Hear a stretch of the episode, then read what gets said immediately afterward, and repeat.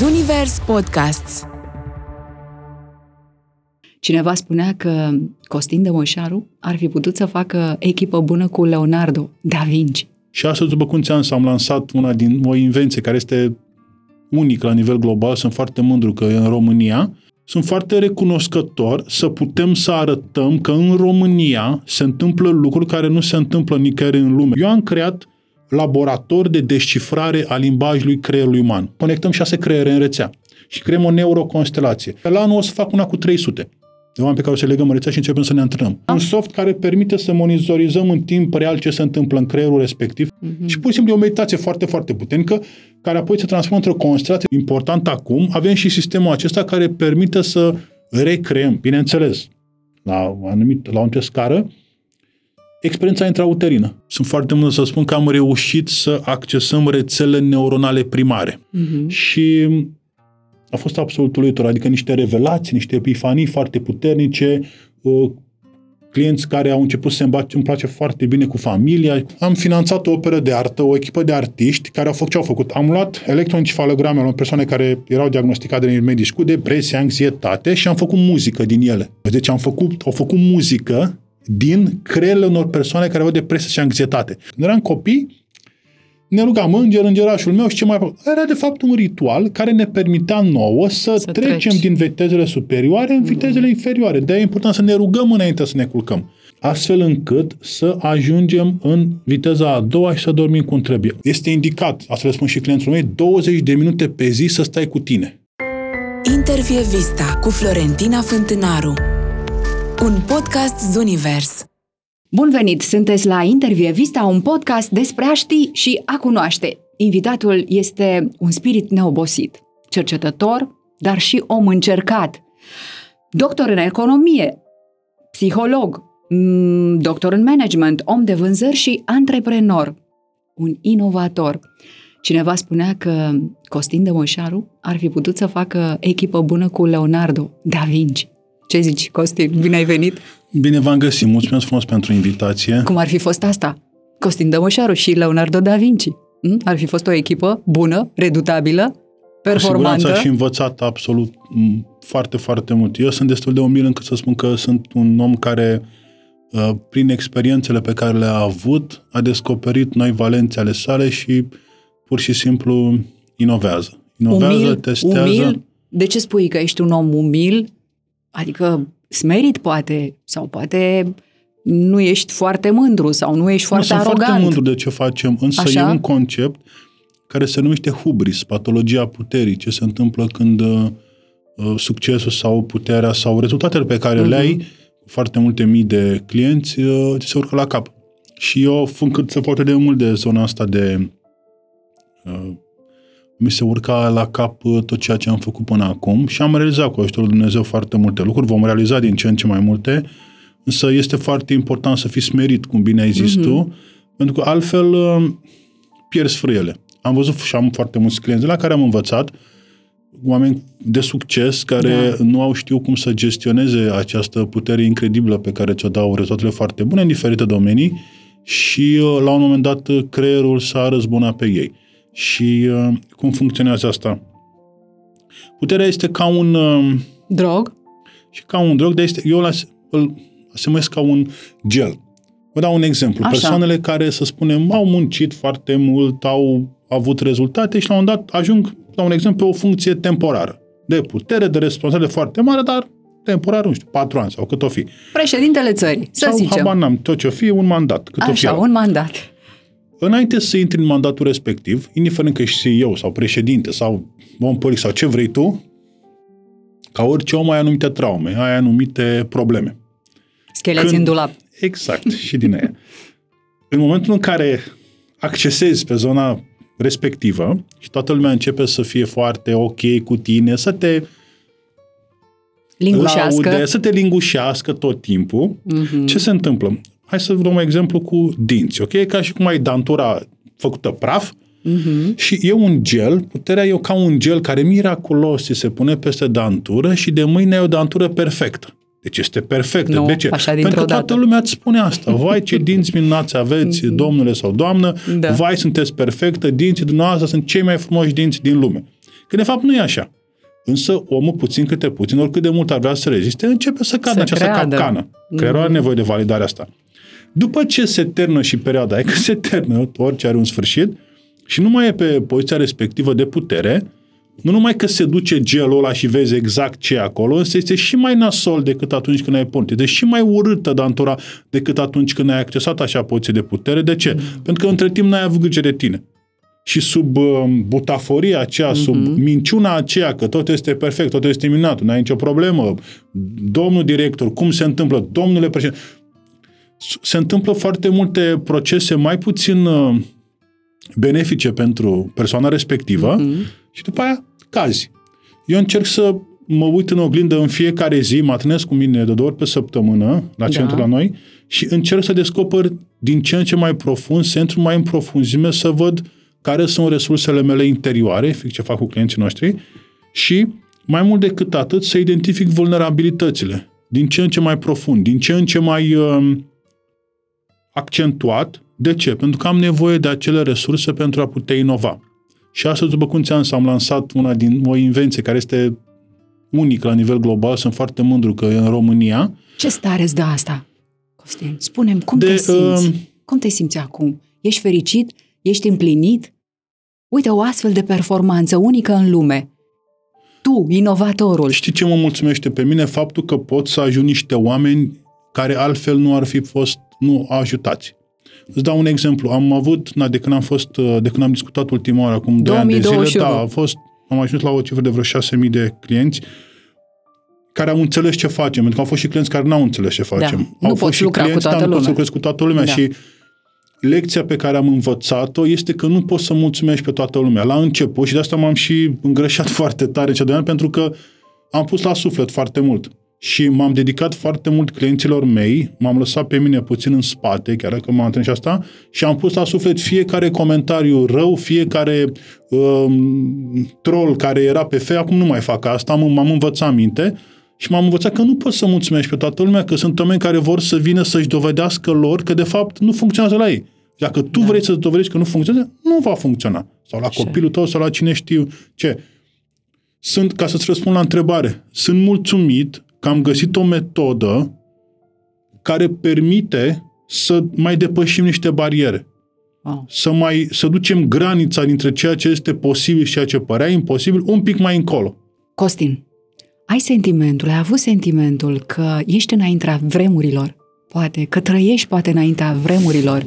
Foarte tare că mă întrebi asta. Am avut uh, foarte, foarte mulți clienți și din comunitatea de români, de unde provin, și mi-a da. zis o dată o clientă, mi-a zis, bă, Costine, tu ai trăit ce ai trăit din două mii paisprezece până prin două mii nouăsprezece, fix ca să poți să ajuți oamenii ca noi, pentru că nu te credea nimeni pe cuvânt, nu te credea nimeni că păi, ți-o e capul da. Și că n-am ce era iadul la cinci ani de zile. Însă acum oamenii sunt mult mai deschiși să vină să lucreze cu cineva care a trecut prin acele evenimente. Eu am, de, de când am vorbit ultima oară, am stat numai în centru. Am, ieș, am ieșit foarte rar, am fost la un, câteva podcasturi, atât, am ieșit foarte rar, foarte rar. În rest, am muncit non-stop. Tot am ai experimentat foarte, pe am tine? Am experimentat pe, pe mine, da, și am inovat. Sunt foarte recunoscător să putem să arătăm că în România se întâmplă lucruri care nu se întâmplă nicăieri în lume. De asta, da, sunt foarte mândru, că putem să spunem, și uite, de exemplu, și furnizorii noștri și partenerii noștri, mentorii mei din Statele Unite, chiar acum două săptămâni când le-am făcut The Big Revealing și le-am arătat ce facem, le-am arătat poze și clipuri, au rămas absolut uluiți și mi-au spus că îi intimidez. Da. Pe de altă parte... Înaintea vremurilor, nu? Da, pe de altă parte suntem înainte, sunt înaintea vremurilor, pentru că asta o spun cu durere în suflet. Așa. Noi care români suntem percepuți foarte, foarte, foarte aiurea la nivel global. Foarte aiurea. Și îți dau de la contracte cu negocieri cu furnizorii pe tot. Nimănui nu-i vine să creadă că noi aici cercetăm, că inovăm, că facem, că nimănui nu-i vine să creadă. Da. Chiar am avut o experiență foarte interesantă la un moment dat, dintr-o întâmplare, bine, eu nu cred în întâmplări, dar dintr-o sincronicitate, o coincidență bizară, am primit un uh, Fred, mail-uri, mail-uri mai multe, așa, de la un partener de-al nostru în care discutau între ei și mi-a dat cineva forward, fără să știe, adică a trimis toate ah, mail-urile așa. Și am văzut conversația, m-am uitat că nu, nu, am dat, și mă, ce asta? Și am început să mă uit. Și Felul în care vorbeau despre noi era absolut șocant. Adică își imaginau că noi aici facem numai agricultură și chiar țin minte fraza asta, in Romania I thought they only do the, they watch the corn grow. Adică se spuneau că noi ne uităm doar să vedem porumbul cât crește. Ceea ce nu e adevărat. Noi inovăm foarte mult, investim foarte mult. Acum sunt și doctorant la Poli, Tehnica București, unde facem cercetare pe fix ceea ce facem noi, toate astea empiricele, cercetăm. Și vedem și ieșim în lume cu inovație și investim foarte mult. Și pe mine ce mă bucură cel mai mult sunt oamenii care ne sprijină din România, oameni care sunt alături de noi și care înțeleg de fapt că noi facem ceva experimental, fără efecte adverse, însă ducem granițele neuroștiinței aplicate din ce în ce mai încolo, din ce în ce mai departe. Și avem o abordare trans-inter-multidisciplinară. Am o echipă foarte puternică acum și una din marile realizări din acești doi ani a fost că am creat două echipe foarte puternice, una pentru copii, una pentru adulți, cu care facem lucruri absolut uluitoare. Astfel încât eu am timpul să pot să stau, să mă duc în spate puțin și să pot să inovez. Colegii mei se ocupă de clienți, mă ocup și eu de clienți pentru că monitorizez tot, tot ce se întâmplă, da. Însă nu mai am un contact direct cu ei. Pentru că astfel am timpul necesar să pot să inovez, s-a și dovedit, și să duc mai departe de această cunoaștere. Abia aștept să-mi povestești ce ai inovat. Noi ne-am văzut în două mii douăzeci și unu la emisiunea de la Antena da. trei, atunci ai bulversat toată țara cu suferința, cu povestea ta. Au curs telefoanele și mesajele, mi-aduc aminte, și în timpul emisiunii și după, toți voiau să-l cunoască și să vină la Veruvius, la Costin Dămășaru, pentru că problema lui de sănătate l-a dus într-un punct extrem al existenței, aproape de pragul acela de jos, da? Puteai să fii în moarte, și cu toate astea ai reușit să scapi de acea problemă chinuitoare, stăruitoare, persistentă, care ți-a apărut în somn.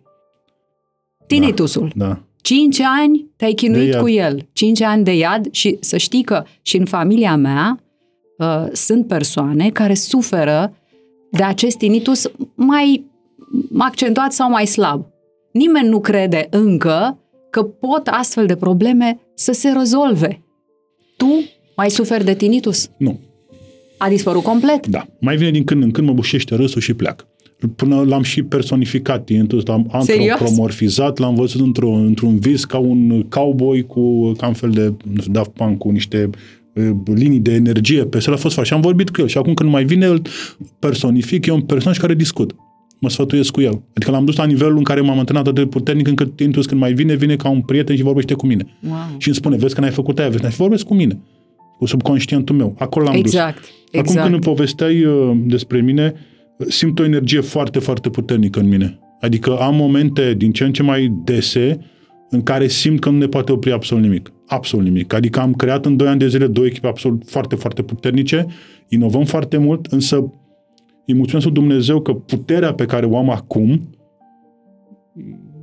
este, și mulțumesc pentru asta, că toate este too much to handle, este foarte mult. Este un și antrenez, însă este uluitor ce se întâmplă. Costin, tu ai spus la un moment dat că luăm creierul cu binișorul, nu-l forțăm. Tu spui că te antrenezi foarte, foarte mult. Cu duhul blândeții. Cu duhul blândeții, dar corect. Spui că te antrenezi foarte, foarte mult. Da. Să nu-mi zici că îți nu, forțezi creierul. Nu, nu, nu-l forțez. Știu ce am de făcut, știu cum. Așa. Însă puterea pe care o simt acum, așa, dată de la Dumnezeu, mă ajută pe mine să trec peste anumite obstacole, pentru că nu toți sunt fericiți că noi îi ajutăm oameni. Nu toți sunt fericiți. Păi nu vor înțeleg asta. Cu pastila. Mulți. Mulți vor nu cu pastila. Să, nu toți sunt foarte fericiți că noi ajutăm oameni. Ce mă bucur este că în urma, în siajul succesului nostru s-au creat foarte multe centre de neurofeedback, spre exemplu, da, și e, e super ok și chiar din toamnă o să ținem niște cursuri foarte interesante pe zona asta, unde vom împărtăși din experiența noastră, pentru că eu nu am ținut încă cursuri, decât așa, foarte rar pentru clienții mei, pentru că nu am crezut că am legitimitate. Am depășit șase mii de clienți și mi-am setat mental că după ce depășesc șase mii de clienți, atunci pot să mă gândesc să împărtășesc din experiența mea într-o formă structurată, organizată, în formă de curs. Se va întâmpla din toamnă. Pentru că până atunci distilăm informația, o să termin și o să lansez și cartea mea, lucrez la ea de... O așteptăm, eu ți-am zis de atunci. Mai am foarte puțin și o termin, așa? Plus mai multe cărți care sunt în lucru pe invențiile pe care, se explice invențiile pe care le-am, le-am dezvoltat, însă acum simt că am legitimitatea necesară să pot să împărtășesc din experiența mea, pentru că am lucrat cu peste șase mii de clienți, eu și echipa mea, și avem mai multă cunoaștere decât avem acum de ani de zile, mult mai multă cunoaștere, cu siguranță că este un proces care poate fi îmbunătățit și este îmbunătățit pe zi ce trece, însă simt eu în sinea mea că din toamnă o să am, trebuie lucrat la asta câteva luni, o să am capacitatea și legitimitatea de a putea împărtăși din experiența da. mea unor oameni care sunt în suferință, oameni care vor să se optimizeze, chiar dacă nu au cum să ajungă la noi. Asta vrem să facem. Minunat. Și să împărtășim această experiență. Sunt extrem de recunoscător. Acum făceam așa un bilanț mental a ceea ce s-a întâmplat doi ani de zile. Principalul lucru pentru care sunt recunoscător este că am ajutat acolo unde nu mai putea să ajute nimeni. Nu spun acum că noi avem soluția perfectă, nu, Doamne ferește, departe de mine de gândul ăsta, însă am dovedit că în momentul în care antrenez creierul într-o anumită mă, manieră non-invazivă, cu duhul blândeții, fără uh-huh. să introduci absolut nimic, pentru că este foarte important de menționat, că au tot venit întrebări de genul ăsta. Noi nu influențăm creierul. Noi nu mergem în creier să îl modificăm. Ce facem noi, de fapt, este să ascultăm creierul, dar îl ascultăm. Cu niște senzori. Îl ascultăm, iar apoi, cu un joc special, îl ajutăm pe client să scrie un manual de instrucțiuni pentru creierul lui, să devină stăpânul creierului său. Dacă ar fi să rezumez într-o singură propoziție ce facem noi, noi ajutăm clienții să devină stăpânii creierului. Superputerea. Vorba. Superputerea exact, creierul este să superputerea ta, la tine. Mea. Pentru exact. Că dacă tu nu ai grijă de creierul tău și nu ești stăpânul creierului tău, vor fi alții, alții. care vor fi și cum. Mass media, marketing, fiecare vrea o bucățică din creierul din tine, tău. Da? Lumea spune, îmi este frică să nu mă schimb. Ok, și înțeleg asta, dar vorbește creierul care, al cărui obiectiv este să țină așa cum ești. Homeostază, echilibru interior. Noi suntem asaltați secundă de secundă de informații. Suntem asaltați de reclame, de povești, de ce vrei tu. Toate astea ne schimbă creierul. Da? Noi ce facem? Te învățăm pe tine, non-invaziv, cu duhul blândețe, că nu băgăm nimic în creier, te învățăm pe tine cum să-ți controlezi superputerea ta ca să devii tu stăpânul creierului tău. Adică să știi cum să vorbești pe limba lui. Eu am creat Laborator de descifrare a limbajului creierului uman. Adică, când vii la noi, noi te învățăm alfabetul creierului tău. Cum să vorbești cu creierul tău pe înțelesul lui, astfel încât să îți livreze ceea ce ai tu nevoie, când ai nevoie, cum ai nevoie. Costin, creierul meu e unic, cum este și A D N-ul meu? Creierul tău este unic, condiționările pe care tu le suferi de-a lungul vieții mm-hmm. pot fi unice sau nu. Depinde de contextul cultural, social, economic, toate, însă sunt câteva direcții mari și late către care ne îndreptăm. Cu toate că noi suntem unici și irepetabil, când intrăm în sistemul de educație, suntem nivelați. Asta se întâmplă. Te-ai, te-ai întrebat vreodată de ce la școală avem, aveam, sau și, și acum, sirena aia de ne anunța că se tenore? Aia e din fabrică. Așa este modelul de industrie. Este o industrializare da. a nivelării copiilor, care se transformă în adulți nivelați.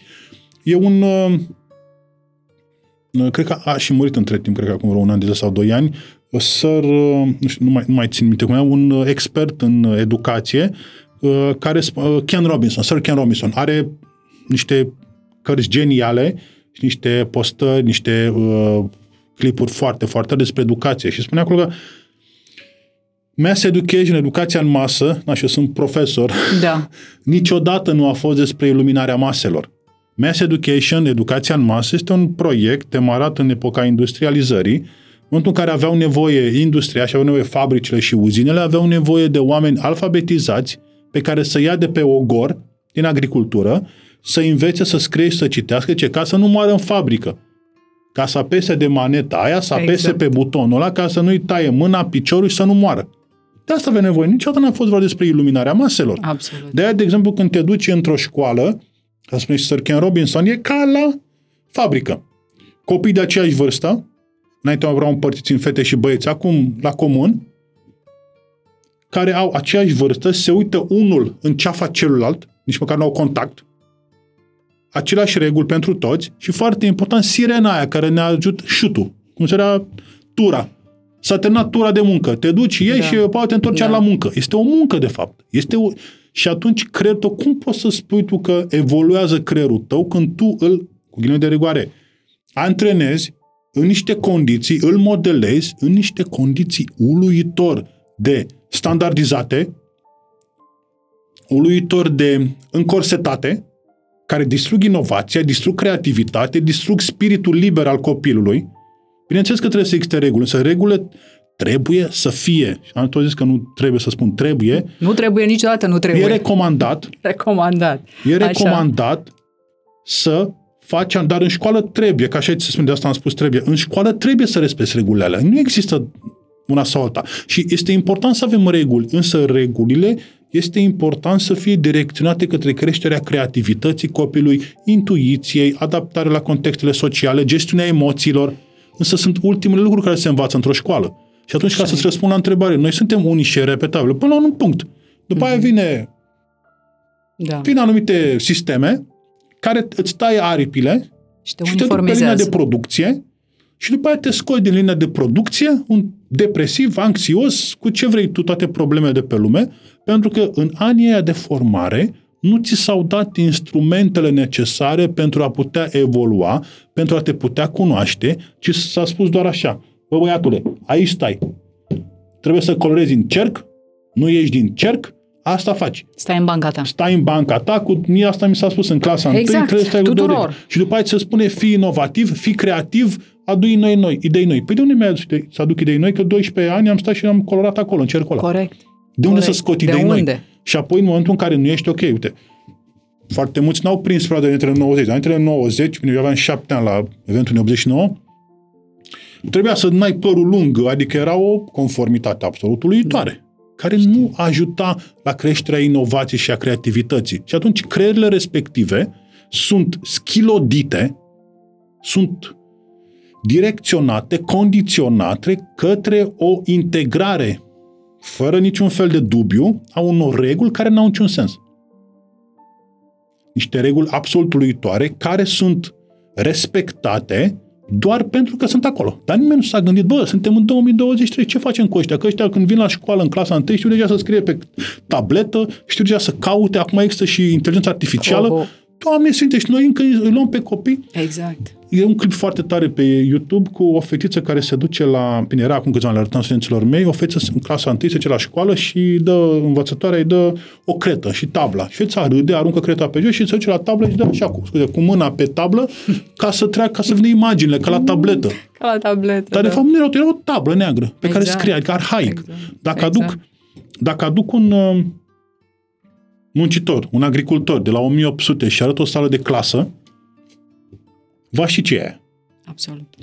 Un și adult, era la fel. Un adult care stă în fața clasei, copiii care stau, unul se uită la ceafa celuilalt și scriu după dictare. Sau respectă niște reguli. Toți aliniați, conformi, acolo bag, sună și s-a terminat tura, ieși, vine tura, iar intri la loc. Da. Dar dacă îi arăt o, nu știu, o, un, un telefon, o navetă spațială, o mașină de ultimă generație, nu va și ce e. Morala este că noi, ca și comunitate, ca și societate, ca și civilizație, am evoluat foarte mult pe zona tehnică, însă pe zona de antrenament al creierului și pe zona de educație, care de fapt este antrenarea creierului într-o perioadă mult mai lungă de timp, da. am rămas ca la o mie opt sute.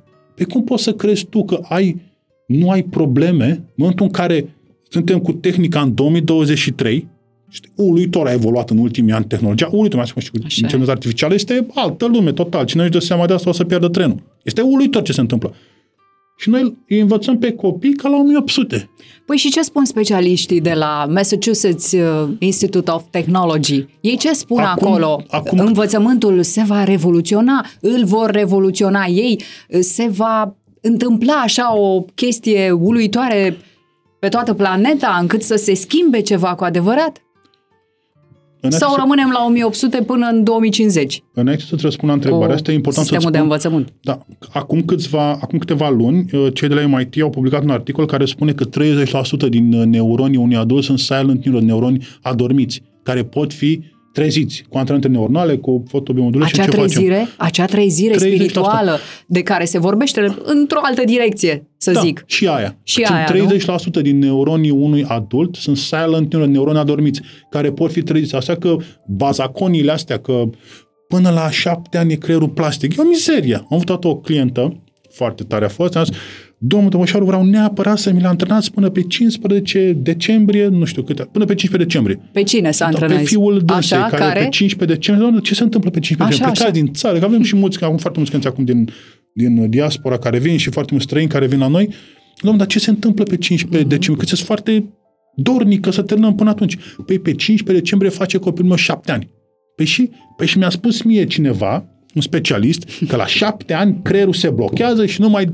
Nu, cum așa? La, oh, și atunci, na, am zis, doamne, la ce oră, spuneți? La când s-a născut copilul? La ora treisprezece patruzeci și cinci. Nu asta vreți să-mi spuneți că la ora treisprezece patruzeci și cinci se blochează creierul și gata, nu mai e niciun neuron? Eu, doamne, este absurd, cu tot respectul cuvenit pentru ce m-a spus. Că și oamenii chiar cred. Da, oamenii exact, chiar cred asta, tot. Că la treisprezece patruzeci și cinci, când face copilul șapte ani, s-a terminat povestea. Nu mai e niciun neuron, creierul se blochează și nu mai intră nimic. Ceea ce este o aberație. Noi am făcut, de exemplu, de cu Camelia, care la cincizeci și patru de ani are super, sau și încă mai lucrăm cu ea și să mai scoatem un testimonial acum, este uluitoare evoluția ei. Uluitoare. Wow. La cincizeci și patru de ani, după cincizeci și unu de ani de autism sever. Știu, mi-ai povestit de ea, o, o vedem uluit, pe YouTube. Este uluitoare este evoluția și avem foarte, foarte multe da. rezultate foarte, foarte bune. De ce? Pentru că înțelegem, de fapt, cum să schimbăm paradigma asta. Costin, mintea și creierul, ele două sunt în legătură. Dar ce este mintea? Mintea este legată de conștiință din punctul meu de vedere și dacă pot să-ți răspund la întrebarea ce este conștiința, iau premiul Nobel. Nu o să iau premiul Nobel în viața asta, însă îți spun din punctul meu de vedere ce este mintea, de fapt. Este un dar pe care noi l-am primit, un dar, o responsabilitate foarte mare, este o superputere, de fapt, care nu e de la noi, de fapt. Pentru că în momentul în care noi încercăm să înțelegem ce înseamnă mintea și de unde vine ea și unde se duce, când noi nu mai suntem aici din punct de vedere fizic, accesăm niște întrebări fundamentale, existențiale, pentru care încă nu avem un răspuns care să poată fi dovedit. Avem mai multe sisteme de gândire, de credințe, care ne ajută pe fiecare în parte să putem să găsim răspunsul care rezonează cu noi. Unii merg pe uh, teoria religioasă, de unde vine da. mintea de la Dumnezeu. Alții merg pe anumite concepte de, nu știu, mecanică cuantică și alte cele. Însă toate, din punctul meu de vedere, se intersectează în momentul în care noi știm, simțim, rezonăm cu ideea că mintea ne-a fost dată, este un dar, este un cadou care ni s-a făcut și pe care, din păcate, nimeni nu ne-a învățat cum să o folosim. Întotdeauna spun lucrul acesta. Dumnezeu ne-a dat un creier absolut uluitor, o minte absolut uluitoare, însă manualul de instrucțiuni pentru minte și pentru creier s-a pierdut. Și noi asta facem la Veruvis, îi învățăm pe clienții noștri cum se scrie manualul de instrucțiuni. Pentru că sunt ferm convins că am avut manualul acesta de instrucțiuni. Dumnezeu are grijă de noi și ne-a dat aceste instrucțiuni, însă datorită aroganței, hubris, puterii, am uitat acest uh, mod în care de a comunica cu noi, de a comunica cu Dumnezeu într-un mod eficient, într-un mod um, cu dragoste. Spun eficient pentru că, de exemplu, ești într-o situație mai dramatică, din punct de vedere, nu știu, habar n-am, medical, emoțional, știu, emoțional toate. Uh-huh. Noi nu mai știm cum să discutăm cu Dumnezeu, nu mai știm cum să comunicăm cu El, astfel încât să găsim, să ne trimită Dumnezeu răspunsul prin mintea și prin creierul nostru, să ne trimită răspunsul potrivit pentru noi. El ne-l trimite, însă noi nu știm cum să-l interpretăm, se numește loss in translation, pierdere în traducere. Și atunci emoțiile pe care le simțim, care sunt mesagerii Domnului până la urmă, cuvintele pe care le rostim, că la început a fost cuvântul și cuvântul la Dumnezeu, Dumnezeu era cuvântul, cuvintele pe care le rostim, unii către noi în primul rând, da. foarte important, și către da. ceilalți, sunt de fapt niște instrumente foarte puternice, dar am pierdut manualul de instrucțiuni, am pierdut cunoașterea care era de milenii, care ne poate ajuta în cele mai profunde momente, în cele mai disperate momente, acea cunoaștere de a comunica cu Dumnezeu într-un mod liber și eficient mm. și vindecător. Aceea este soluția din punctul meu de vedere. Noi... Și voi, voi, tu, la, la laboratorul tău de cercetare, spui că ați scris și scrieți de permanență acest manual, da, în care eu și oricine dintre oameni, da, învățăm pur și simplu să-mi iau în putere, să mă iau în putere, să știu exact care-i treaba cu creierul meu, pentru că e super puterea mea. Da. Și ce ați făcut, Costin? Că am înțeles că lansezi acum o inovație. Da, sunt foarte, foarte recunoscător pentru asta, da, și... Cum arată? Despre ce e vorba? O, să, o să-ți trimitem un calup de imagini, o să-l facem... Să o să-l arătăm, sigur, da, sigur, celor arătăm. De acasă. E, e un sistem pe care îl patentăm, um, în care sunt foarte mult să spun că am reușit să accesăm rețele neuronale primare. Să explicăm publicului ce Te înseamnă asta. Există trei mari etape de dezvoltare a creierului uman. Prima etapă este cea epigenetică. Epigenetica este știința care studiază impactul contextului asupra activării unor gene. Epigenetica a dovedit științific faptul că șapte generații transmit o traumă. Cei cu constelație și asta, gândirea sistemică fix pentru asta, este trauma transgenerațională. Acum, știința a dovedit exact cum anume trauma transgenerațională condiționează rețele neuronale primare, astfel încât dau predispoziții. Revenim. Un străstrăbunic de-al tău a avut o traumă, slavă Domnului, a avut destule, s-a înmagazinat în organe, și asta spune și Gabor Mate, și Bessel van der Kolk, și Nelson, Bradley Nelson. Exact. Se înmagazinează în organe și prin materialul genetic șapte generații. A doua etapă, când ești în burta mamei. Când ești în burta mamei, emoțiile negative pe care mama le simte se amplifică și se transmit către făt. Iar acel context stresant, traumatic, emoțiile alea puternice amplificate, copilul acolo e prizonier nouă luni, emoțiile respective creează contextul pentru activarea genelor. Genele respective care de fapt sunt, acolo sunt înmagazinate trauma transgenerațională. Este înmagazinată trauma transgenerațională.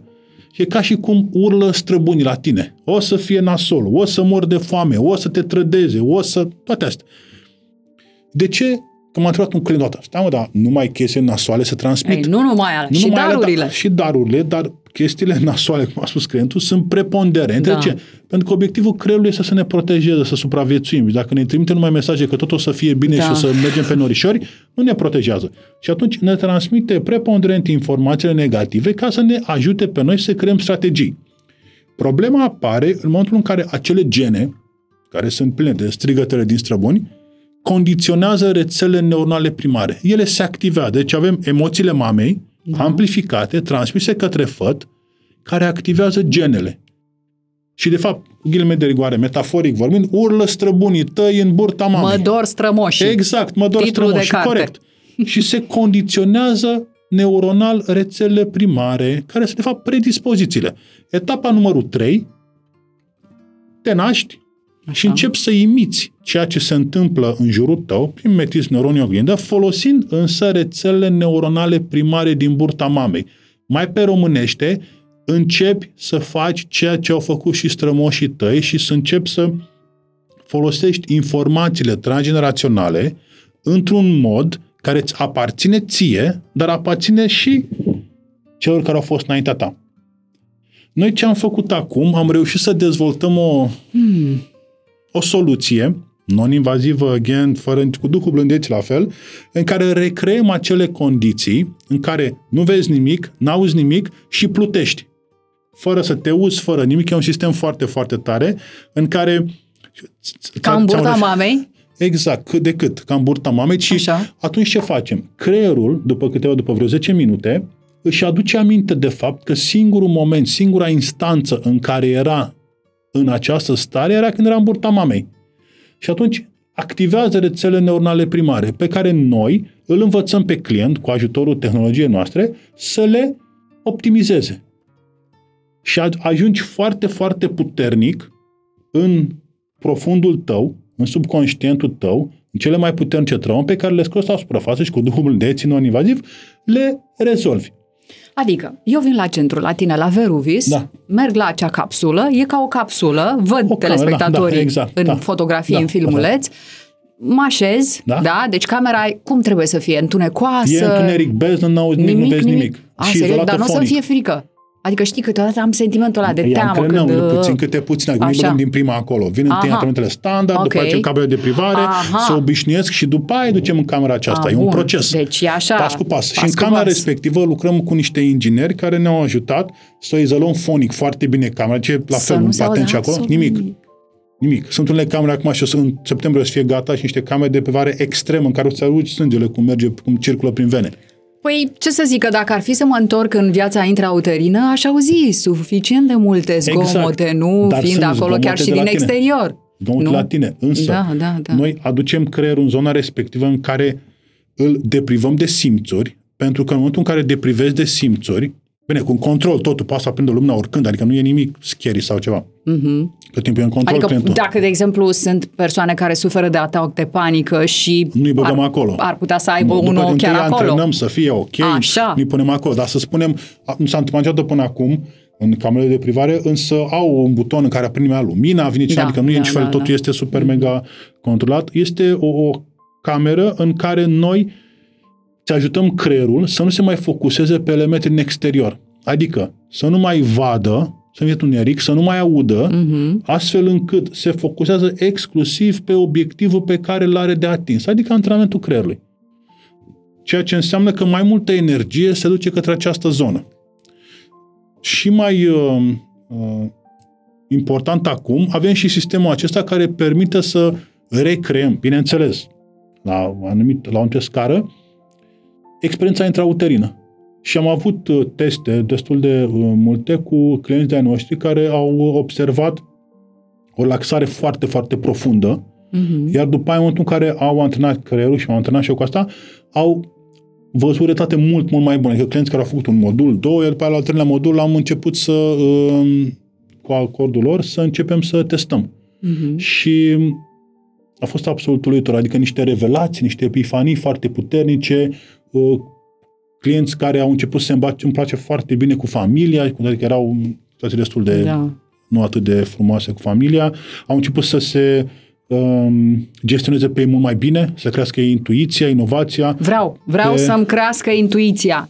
Vreau să știu, Costin, cum fac asta? Pentru că sunt acele unde, deci trebuie să înțeleagă cei okay. care ne ascultă, că aceste lucruri se întâmplă dacă apar acele unde în creier, da? E vorba, noi acum în ce stare suntem? În ce unde cerebrale avem în momentul ăsta? Perfect, e beta și alfa. Noi acum. Depinde, da? Beta, beta mai mult. Hai să zicem că beta. Să le explicăm ce înseamnă. Frecvența predominantă atunci când suntem pe deplin treji și alerți. Hai să da? Fărător, să explicăm ce înseamnă de fapt aceste frecvențe. Ca să fie mai ușor de înțeles, ni le imaginăm ca vitezele la mașină. Aha. La o mașină, dar nu automată, una cu cutie manuală. A, okay. Și avem cinci viteze. Okay. Cine a făcut școala de șofer pe mașină manuală știe. Clasică. Ok. So, Bun. Prima viteză este viteza unu, care este viteza de pornire. La creier se numește delta. Este cea mai joasă frecvență, cea mai înceată frecvență, unu patru herți. Și da. acolo, în delta, somnul profund, responsabilitatea de somnul profund și relația cu sine, wow. acolo se întâmplă ceva absolut uluitor. Este, de fapt, o stare comatoasă. Stare comatoasă ce înseamnă? Și asta am învățat-o de la domnul doctor Bogdan Florea, care a fost... neurologul da, da, foarte, de la Cluj. Pentru el, da. În starea respectivă, care este o stare de comă, de fapt, adică diferența dintre un client care e în stare de comă, un pacient, în cazul medicilor, da. care e în stare de comă și un um, pacient care doarme profund... Sau este meditează. Că, nu, nu, doarme profund. Doar... Uitați-l, theta. Sau okay. unul care doarme profund este că cel care doarme profund se trezește. Da. Cel din comun nu. Da. E singura diferență. Însă e o delta, unu patru herți, o stare absolut uluitoare, încă se studiază foarte mult, că nu știm de fapt ce se întâmplă acolo, pe bune, mm-hmm. însă una din funcțiile pe care știm că este îndeplinită de către creier este cea de curățare a deșeurilor neuronale. Adică se curăță informații redundante de care creierul nu mai are nevoie. Aha. Și atunci... De aia, de exemplu, este nevoie să stai minim patruzeci și cinci de minute în deep sleep. Dacă nu stai minim patruzeci și cinci de minute în deep sleep, creierul nu are timpul da. necesar să efectueze un ciclu complet de curățare. Astfel încât se adună informația acolo, ca o mizerie, de fapt, cu ghilimele da. de rigoare, și este forțat să se împrumute de energie din alte zone ca să curețe mizeria asta. Văduvind zonele respective de energia necesară pentru care a putea funcționa. Care zone? Vorbim de organe, celelalte organe? Zone din creier. Sau celelalte nu, părți? Doar creier, zone din creier. Okay. Și atunci energia este luată de acolo, astfel încât dimineața când te trezești, tu simți că în loc să te încarci noaptea cu energie, te-ai descărcat. Corect. Corect. De aceea nu mai e... Se înc... Păstrând proporțiile, creierul trage energie de peste zi, se împrumută din viitor și energia care era stocată pentru a te putea ajuta pe tine să faci față contextelor cotidiene, zilei da. de muncă, nu mai e acolo. De aia când te trezești dimineața, te trezești ca și cum te-ai descărcat. Stors. Exact, stors. Și noaptea, în loc să te încarci, te descarci. De ce? Creierul nu a stat suficient de mult timp în deep sleep, nu a putut efectua un ciclu complet de curățare da. și se împrumută de energie.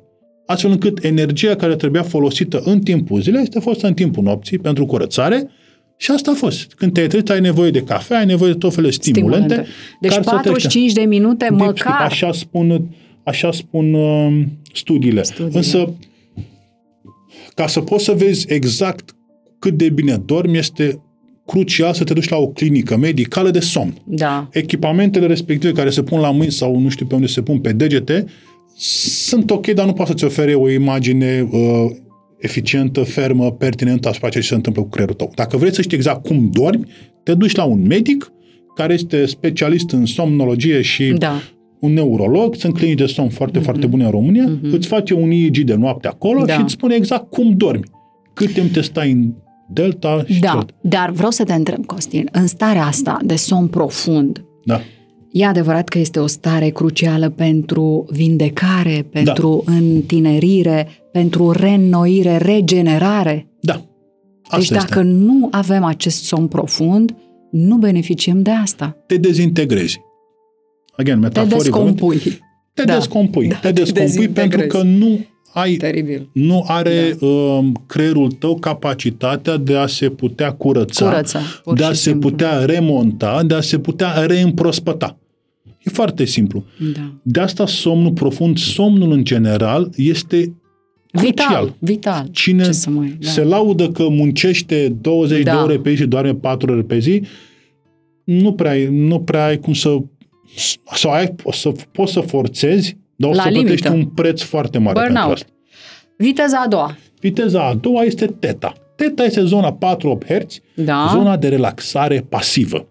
Acolo o atingi când ești în stare meditativă. Așa. Este o zonă de relaxare foarte puternică, care permite creierului în timpul zilei, spre exemplu, să ia pauze.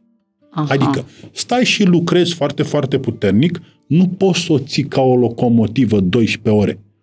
În continuu. Creierul este important să aibă pauze, astfel încât cheia marilor succese sunt pauzele. Pauzele lungi și dese, cheia marilor succese. Povestea neurologul Bogdan Florea de momentele de acest somn scurt ale profesorului Dulcan.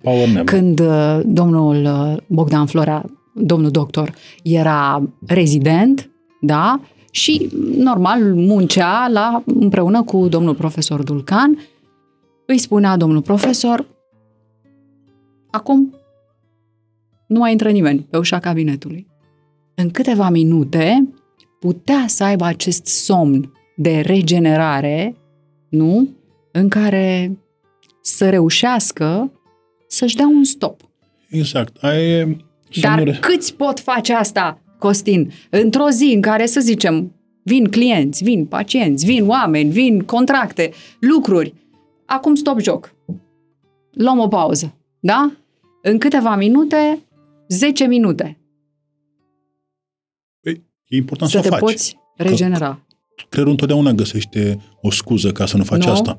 Este important să fii da. disciplinat astfel asta, încât zi, zi, să ai zi. o rutină, să ai un ritual dacă vrei, da, în care în fiecare să-ți, alo- să-ți aloci ție douăzeci de minute pentru a te putea deconecta, pentru a te putea reîmprospăta, pentru a putea lua energia necesară, curată, care să-ți permită, și ești foarte, foarte important, la o calitate crescută a vieții, să-ți continui ziua.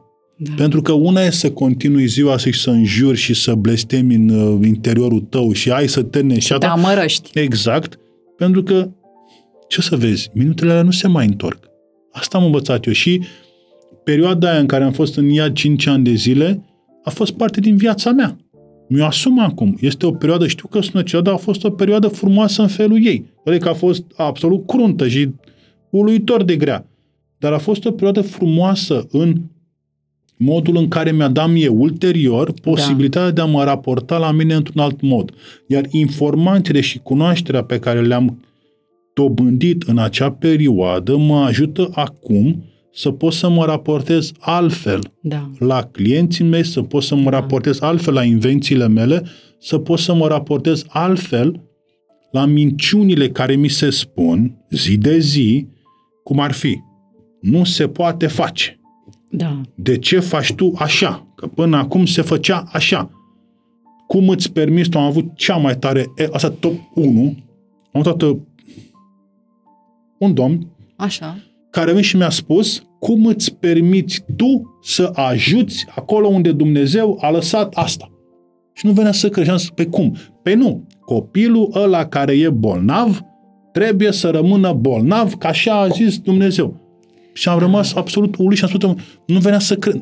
A fost pentru puținele dăți din viața mea în care eu nu am știut ce să răspund. Adică o persoană care a venit, whatever, nu a fost clientul nostru, pur și simplu a venit că putea uh-huh. și am zis, cum îți permiți dumneata să ajuți oamenii când boala da. sau ce este... E n- pentru ispășire. Pentru Sunt ispășire. mulți care gândesc așa, și din păcate. Deci am rămas uluit, da. îmi venea să cred și am zis, nu știu ce să vă răspund. Adică era atât de departe de gândirea mea care este, băi, facem, nu știm, cunoaștem, cercetăm, ne ducem, ne agităm, mergem luăm mai de acolo, departe. facem, da. construim, inovăm, cercetăm, testăm, patentăm, hmm. dăm. Și gândirea asta, retrogradă din punctul de vedere, cu tot respectul cuvenit, în care spui că rămâi cu da. problema aia, da. m-a pus într-o situație în care tot sistemul meu de valori și tot ceea ce am construit până acum era în contradicție totală cu întrebarea respectivă. Eu sunt pără, nu știu să vă răspund. Pare rău. Asta a fost unul din puține momente în care pur și simplu a rămas fără, fără glas. Însă, în momentul după ce a plecat domnul și m-am dezmetecit și mi-am dat seama exact ce s-a întâmplat, pentru că a fost un șoc foarte puternic, atunci mi-am dat seama, de fapt, mult mai bine care este misiunea mea. Misiunea mea este să le arăt acestor oameni că se poate. Că se poate să faci, că nu este ușor, că întotdeauna vor fi detractori sau cum se numesc, troli sau cum ai vrei să le spui, care spun chestii urâte doar pentru că pot. Nu pentru că ar avea dreptate. Și misiunea mea este să le dovedesc lor zi de zi, secundă de secundă, că suntem pe drumul cel bun, că avem forța necesară ca să trecem peste orice obstacol și că tot ceea ce nu ne omoară ne face mai puternici. Și că tot ce ne-a dat Dumnezeu, și eu sunt foarte recunoscător pentru puterea care mi-a dat-o, forța mi-a dat-o, echipa pe care mi-a dat-o, soția pe care mi-a dat-o, familia pe care mi-a dat-o, toate astea, pentru toate astea sunt recunoscător, secundă de secundă, ceas de ceas, și cum răsplătesc eu aceast, aceste daruri. Ducând mai departe cunoașterea, spărgând bariere și asigurându-mă că mesajul este transmis cum trebuie, corect, eficient, astfel încât să înțeleagă, că devenim din ce în ce mai vizibil, să înțeleagă cât mai multă lume, că nu se poate să înțeleagă toată lumea, așa. Să înțeleagă cât mai multă lume că ceea ce facem noi nu are efecte adverse, nu băgăm cinci G în creierul omului, nu condiționăm oamenii, nu le punem telecomenzi în cap, nu-i manevrăm, când nu facem roboței, ci pur și simplu le dăm puterea de a, veni, de a deveni ei stăpânii creierului lor și intră în totală, totală comuniune cu tot ceea ce am fost învățați din punct de vedere spiritual. Cunoaște-te pe tine însuți ca să poți să vezi care sunt slăbiciunile tale și, foarte important, să poți să înveți pârghiile, cum să conduci, ce spuneam mai departe cu viteză și revenim acolo. Da. Dar cunoscându-te pe tine, îl cunoști pe Dumnezeu, din punctul meu de vedere. Cunoscându-te pe tine la nivel profund, scoțând la iveală, cum am spus și tot, și constelații și cu absolut tot ce se întâmplă, cu neurofeedback, cu tot, mergem mai departe. toate aceste formule, unele mai bune, altele mai puțin bune, specialiști mai buni, mai puțin buni, dar toți mergem înainte ca să spargem bariere, ca să aducem în două mii douăzeci și trei în România soluții care nu există. Uite, de exemplu, invenția asta nu există nicăieri. Sunt foarte mândru să spun că în România s-a făcut asta, în București.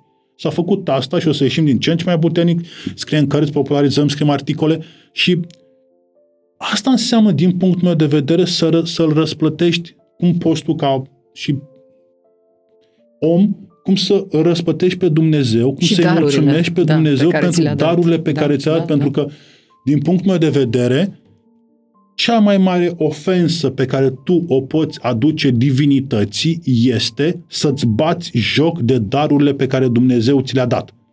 Dumnezeu ți-a dat darurile, ți-a dat provocări, îți dă foarte multe provocări, însă în momentul în care treci peste ele, ți se deschid cerurile, îți vezi misiunea, îți vezi drumul și nimic nu te mai poate opri. Pentru că în momentul respectiv Dumnezeu este cu tine prin darurile sale, prin prezența Lui, prin tot ceea ce te-a învățat, prin faptul că te ține sănătos, te ține pe o linie dreaptă, însă zi de zi, secundă, secundă, ceas de ceas, este important să discuți, să comunici cu Dumnezeu și să-i ceri sfatul, să-i ceri ghidajul, să-l, să, să-l rogi să te țină sănătos când foarte multe din jurul tău încep să se ducă în alte direcții decât ai vrea tu și să înțelegi de fapt că poți să controlezi doar ce este în interiorul tău. Ce este în exterior, niciodată nu se poți controla.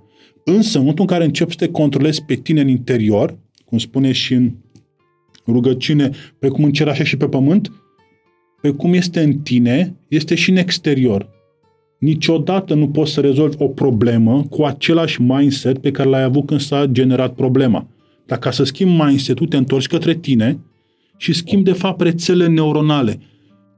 Toate, dar absolut toate practicile spirituale, terapeutice, ce vrei tu, au ca și obiectiv schimbarea modului în care rețelele neuronale comunică. Fie că avem eliberare somatoemoțională, yoga, masaj, ce vrei tu. Toate sunt din exterior către interior. Noi facem din interior către exterior, însă non-invaziv. Sunt două modalități la fel de bune, unele mai rapide, mai eficiente, altele mai puțin rapide. Da. Asta e singura diferență. Însă un specialist bun poate face miracole acolo unde e cu ceea ce are. Costin, starea theta sporește abilitățile de rezolvare a problemelor. A avea undele cerebrale theta dominante sunt corelate, deci, cu perspicacitatea, cu intuiția. Intuiția. Păi, sunt atât de mulți oameni de succes în toată lumea asta care spun, spun în conferințe, oriunde sunt invitați, pe canale de socializare, la televiziune, că intuiția i-a ajutat cel mai mult să ia deciziile cele mai importante și nu atât intelectul, cât intuiția. Este ea foarte importantă în viața noastră și noi credem că nu avem. Sau sunt doar unii oameni intuitivi și noi nu suntem, sau unii pot și alții nu pot. Nu, toți putem, nu? Exact. Avem toți capacitatea asta de a ajunge acolo? Este necesar, dar nu și suficient să ai această, acest dar. Dar după cum se spune, Dumnezeu îți dă, dar nu-ți bagă și în traistă. Da. Este important și ai perfect dreptate. Cei care au spus că intuiția este cea care ne ajută să găsim soluția, au drept. De ce?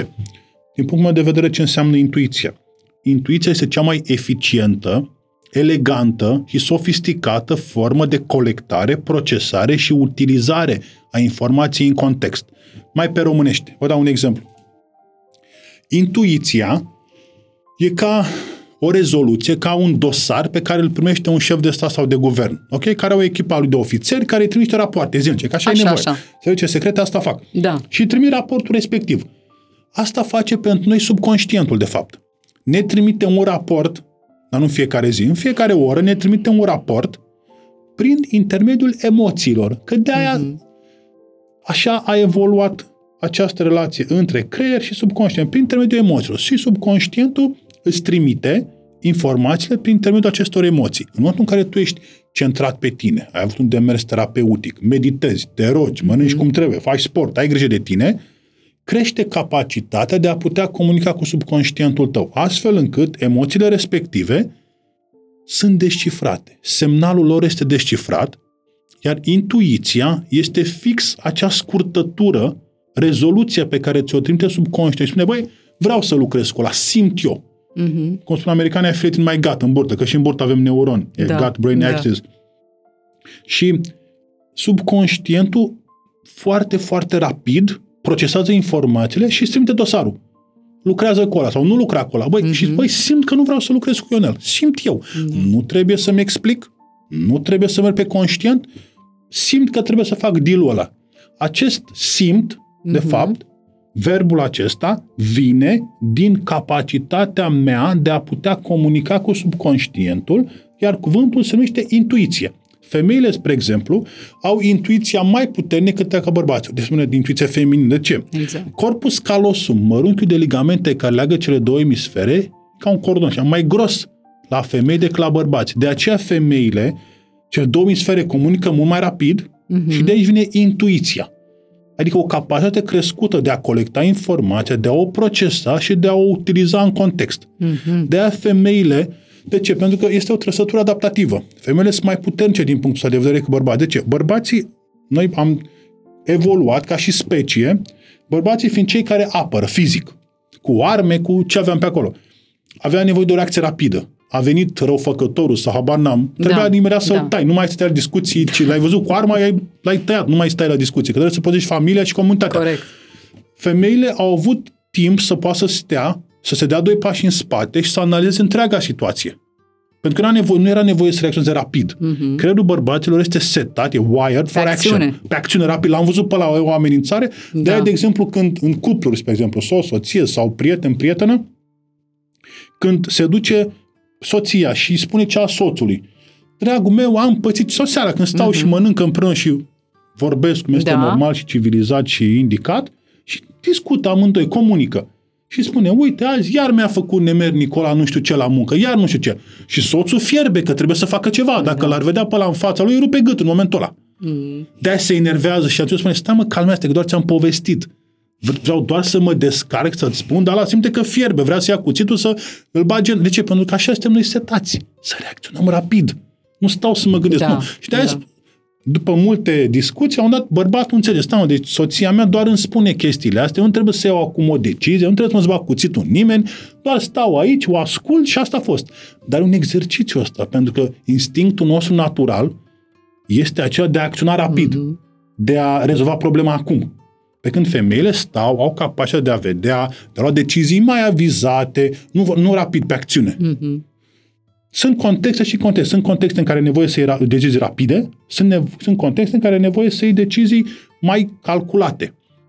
Acum, prin antrenament, și, b- și bărbații și femeile pot să uh, facă bypass la aceste circuite, de fapt, și poți să te antrenezi ca și bărbat, și am antrenat foarte mulți sportivi de performanță și foarte mulți directori generali, să poată să stea, să aștepte câteva secunde până să ia o decizie, să nu mai reacționeze imediat, rapid. Impulsiv, da. Pe de altă parte, am antrenat și uh, doamne care uh, stăteau foarte mult în zona aceea de expectativă, de rumination, stăteau, Aha. gândeau la o acțiune patru zile, când trebuia luată decizia atunci. Da. Și am antrenat foarte multe femei de afaceri pentru a putea crește această capacitate de a reacționa rapid, folosind aceeași intuiție, dar mai rapid, astfel încât să nu se ducă către zona instinctuală în care stai, aștepți, compari toate. Asta necesită mm-hmm. timp. Da, și n-ai și timp. Și sunt, sunt anumite condiții care da. nu mai ai timp. Da. Și e un echilibru între ra- acțiunea rapidă și acțiunea pe intuiție.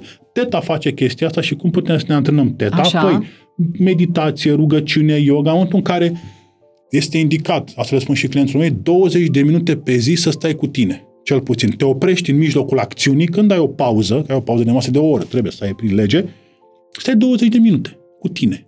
Și atunci ce faci? Permiți creierului să se relaxeze, să intre în patru opt herți, în viteza a doua uh-huh. și să reîmprospăteze.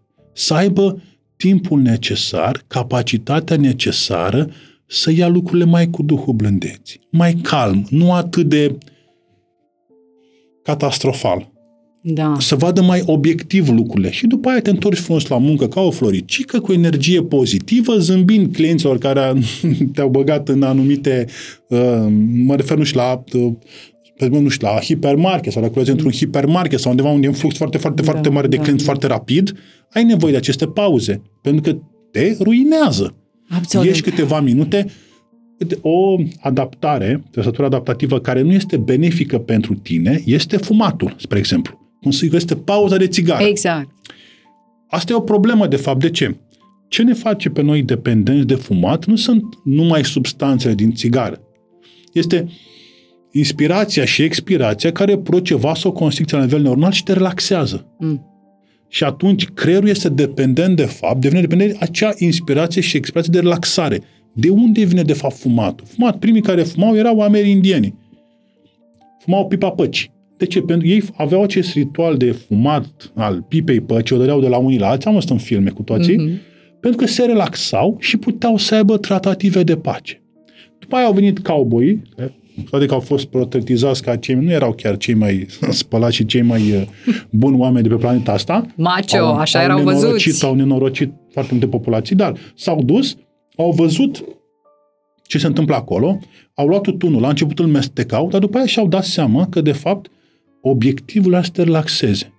Și s-a dezvoltat întreaga industrie, iar Corect. acum, acum, această adaptare în companii, când oamenii se duc, de exemplu, la pauză de, de uh-huh, țigară, uh-huh. câte zece minute, creierul a găsit această soluție care nu este benefică pe termen și lung, că îți distrugi plămânii. Însă, dacă ești, de exemplu, la o pauză de meditație, asta în marile companii și, și lucrăm noi cu unele dintre ele, se schimbă abordarea din pauză de țigară în pauză de meditație sau în pauză de stat cu tine sau în pauză de stat cu ceilalți câteva minute să discuți, altceva decât muncă. În afară de mâncare. E un concept, na, în management sunt doctor, da. se numește water cooler talk. Adică când stai și vorbești la uh, dispozitivul de apă, mm-hmm. dispozitivul care dă apă. Da. Și aia se numește water cooler talk, care în jargon înseamnă bârfă, de fapt. În anumite contexte, bârfa este bună.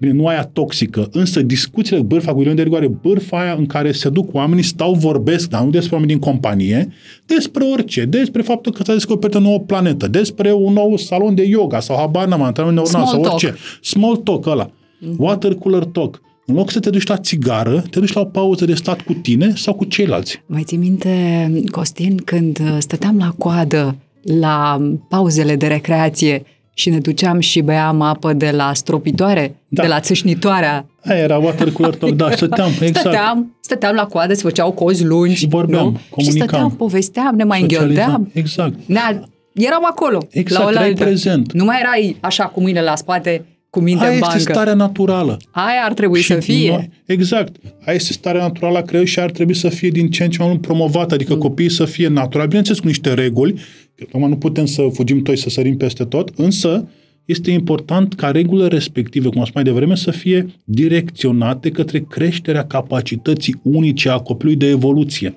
Către aia. Da. Pentru că altfel, tăi mari, tărâm toți, am băgat niște uh, lucrători pe linia în industrială. Informă. Hai să ne întoarcem da. la undele cerebrale theta. Vreau să vorbim un pic aici despre dorințe. Costin. Aici se întâmplă și visul lucid, da. aceea când stai, te relaxezi pur și simplu și îți imaginezi, te gândești, vizualizezi, visezi, cu ochii deschiși se numește sau active, serii deschiși. Se numește active imagination. Așa. E o formulă, am experimentat-o cu un terapeut acum mulți ani în călătoriile mele. Uh, active imagination cred că este o practică jungiană în care f- intri în theta mm-hmm. în timpul zilei și începi să-ți imaginezi foarte multe lucruri și începi să rezolvi anumite probleme, personificând anumite probleme. Cum am făcut, de exemplu, cu tinitusul meu, acum îl văd ca un cowboy care vine mm-hmm. cu fâșii mm-hmm. de energie și vorbesc cu el. Și în vis by doi mi-a venit asta și... Uh, active imagination, ce spui tu, este în theta. Copiii, uh-huh. spre exemplu, până prin zece ani folosesc theta preponderent. Pentru adică că ei își imaginează, imaginează mult. Exact. E foarte, aia este starea naturală a unui copil în theta, să-și imagineze, să se joace, să experimenteze, să pună mâna în noroi, să-și imagineze că e cu naveta spațială, să duce pe Marte, nu să stea cu un device în față și să dea tot în față. Nu mai totul de-a gata, da. Că nu, nu mai folosești rețele neuronale cum trebuie. Iar ce spuneai tu cu visul lucid, exact. E o, o chestie foarte tare. Aveam niște colaboratori din Olanda acum câțiva ani, așa? Care au creat un sistem care îți permitea, bine, la un chest între timp, era foarte periculos, anyway, uh, i-am, i-am cunoscut la o conferință și aveau un sistem care permitea să vadă când anume uh, începi să visezi. Uh-huh. Și avea un sistem care îți permitea să te ciupească puțin și te trezea în vis. Ăla este lucid dream pe bune. Și asta s-a făcut acum câțiva ani. Și de ce și... era periculos? Ce, ce-ți crea? Sau ce se întâmpla în păi, creier? Spuneau, am și după aia și m-am informat despre oamenii respectiv, am mm. vorbit, nu știu, de câteva ori cu ei. Așa. Că, problema era că primul lucru pe care vreau să facă oamenii, deci prima dată când te trezeai în viu, n-am experimentat asta și nu vreau să experimentez, adică sunt niște limite la ce vreau să fac în lumea asta. În momentul în care te trezeai în vis, primul lucru pe care vrei să-l faci e să zbori. Primul, prima dată când te trezeai în vis dura trei secunde, pentru că îți dai seama că te-ai trezit în vis și nu erai obișnuit și ieșeai din vis, te trezeai. Mm. Dar după aia puțin câte puțin, câte puțin, câte puțin rămâneai în visul ăla. Și ce voiai să faci? Să zbori. Problema era, foarte puternică de altfel, că oamenii respectivi nu își mai dădeau seama când erau în vis și când erau în viața reală și vreau să zboare în viața reală, ceea ce era o problemă, că gravitația mm. e o problemă. Și atunci asta s-a întâmplat niște unii din Olanda la în state, și au blocat tot sistemul, da. Pentru că era foarte, foarte periculos, pentru că în visul respectiv puteai să-l conferi, se poate întâmpla chestia asta, noi nu facem asta, nu o să o facem, dar există tehnologie care te poate ajuta să poți să-ți controlezi visele. Mai mult decât atât, există acum o tehnologie revoluționară, chiar cei de la M I T au, au publicat un articol zilele trecute, care permite să citești visele oamenilor. Adică cu niște echipamente speciale, noi nu le avem, nu o să le avem, nu facem nu asta. Nu vă interesează asta neapărat, asta, da. Să poți să vezi ce, pe ecran ce visează omul. Îi pui niște căști speciale unui om, și de la M I T fac chestia asta, și vezi pe ecran ce visează omul. Mai mult, acum se uh, intersectează și inteligența artificială aici, astfel încât să poți să influențezi visele respective. Noi ce o să facem, în curând, cred că o să fie o nouă linie de business peste ceva ani, să putem să antrenăm creierele astfel încât să devină imune la aceste Uh, încercări de manipulare, cum e în Inception, spre exemplu. Când se duceau ăia și te antrenau ca să nu poți să intri în subconștient. Însă, noi ce o să facem peste câțiva ani este să venim cu soluții de securitate la zona asta, astfel încât să nu poată nimeni să vină să-ți intre în creier.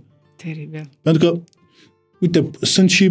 E o lume absolut uluitoare, fascinantă, însă acum, în două mii douăzeci și trei, în iunie, aproape iulie, sunt atât de multe tehnologii, atât de multe invenții care au capacitatea de a te ajuta să evoluezi sau, din contră, capacitatea să fii controlat, cu ghilimele de rigoare. Da. Care sunt cele care te controlează? Păi, știrile. Cel mai simplu lucru. Vrei să controlezi o masă mare, dar nu trebuie să-i pui o cască pe cap, să vii, să pui gel. Da. Foarte complicat. Ai trimis niște știri, ai creat niște platforme speciale, niște inginerie socială. În câteva luni i-ai făcut. Nu trebuie să pui nicio cască, nimic. Oamenii sunt speriați de ce văd. De exemplu, că sunt speriați și recunosc asta și încercăm să transmitem mesajul cât mai fair și avem și testimoniale și oameni care spun ce s-a întâmplat la noi și că a fost super ok și toate astea.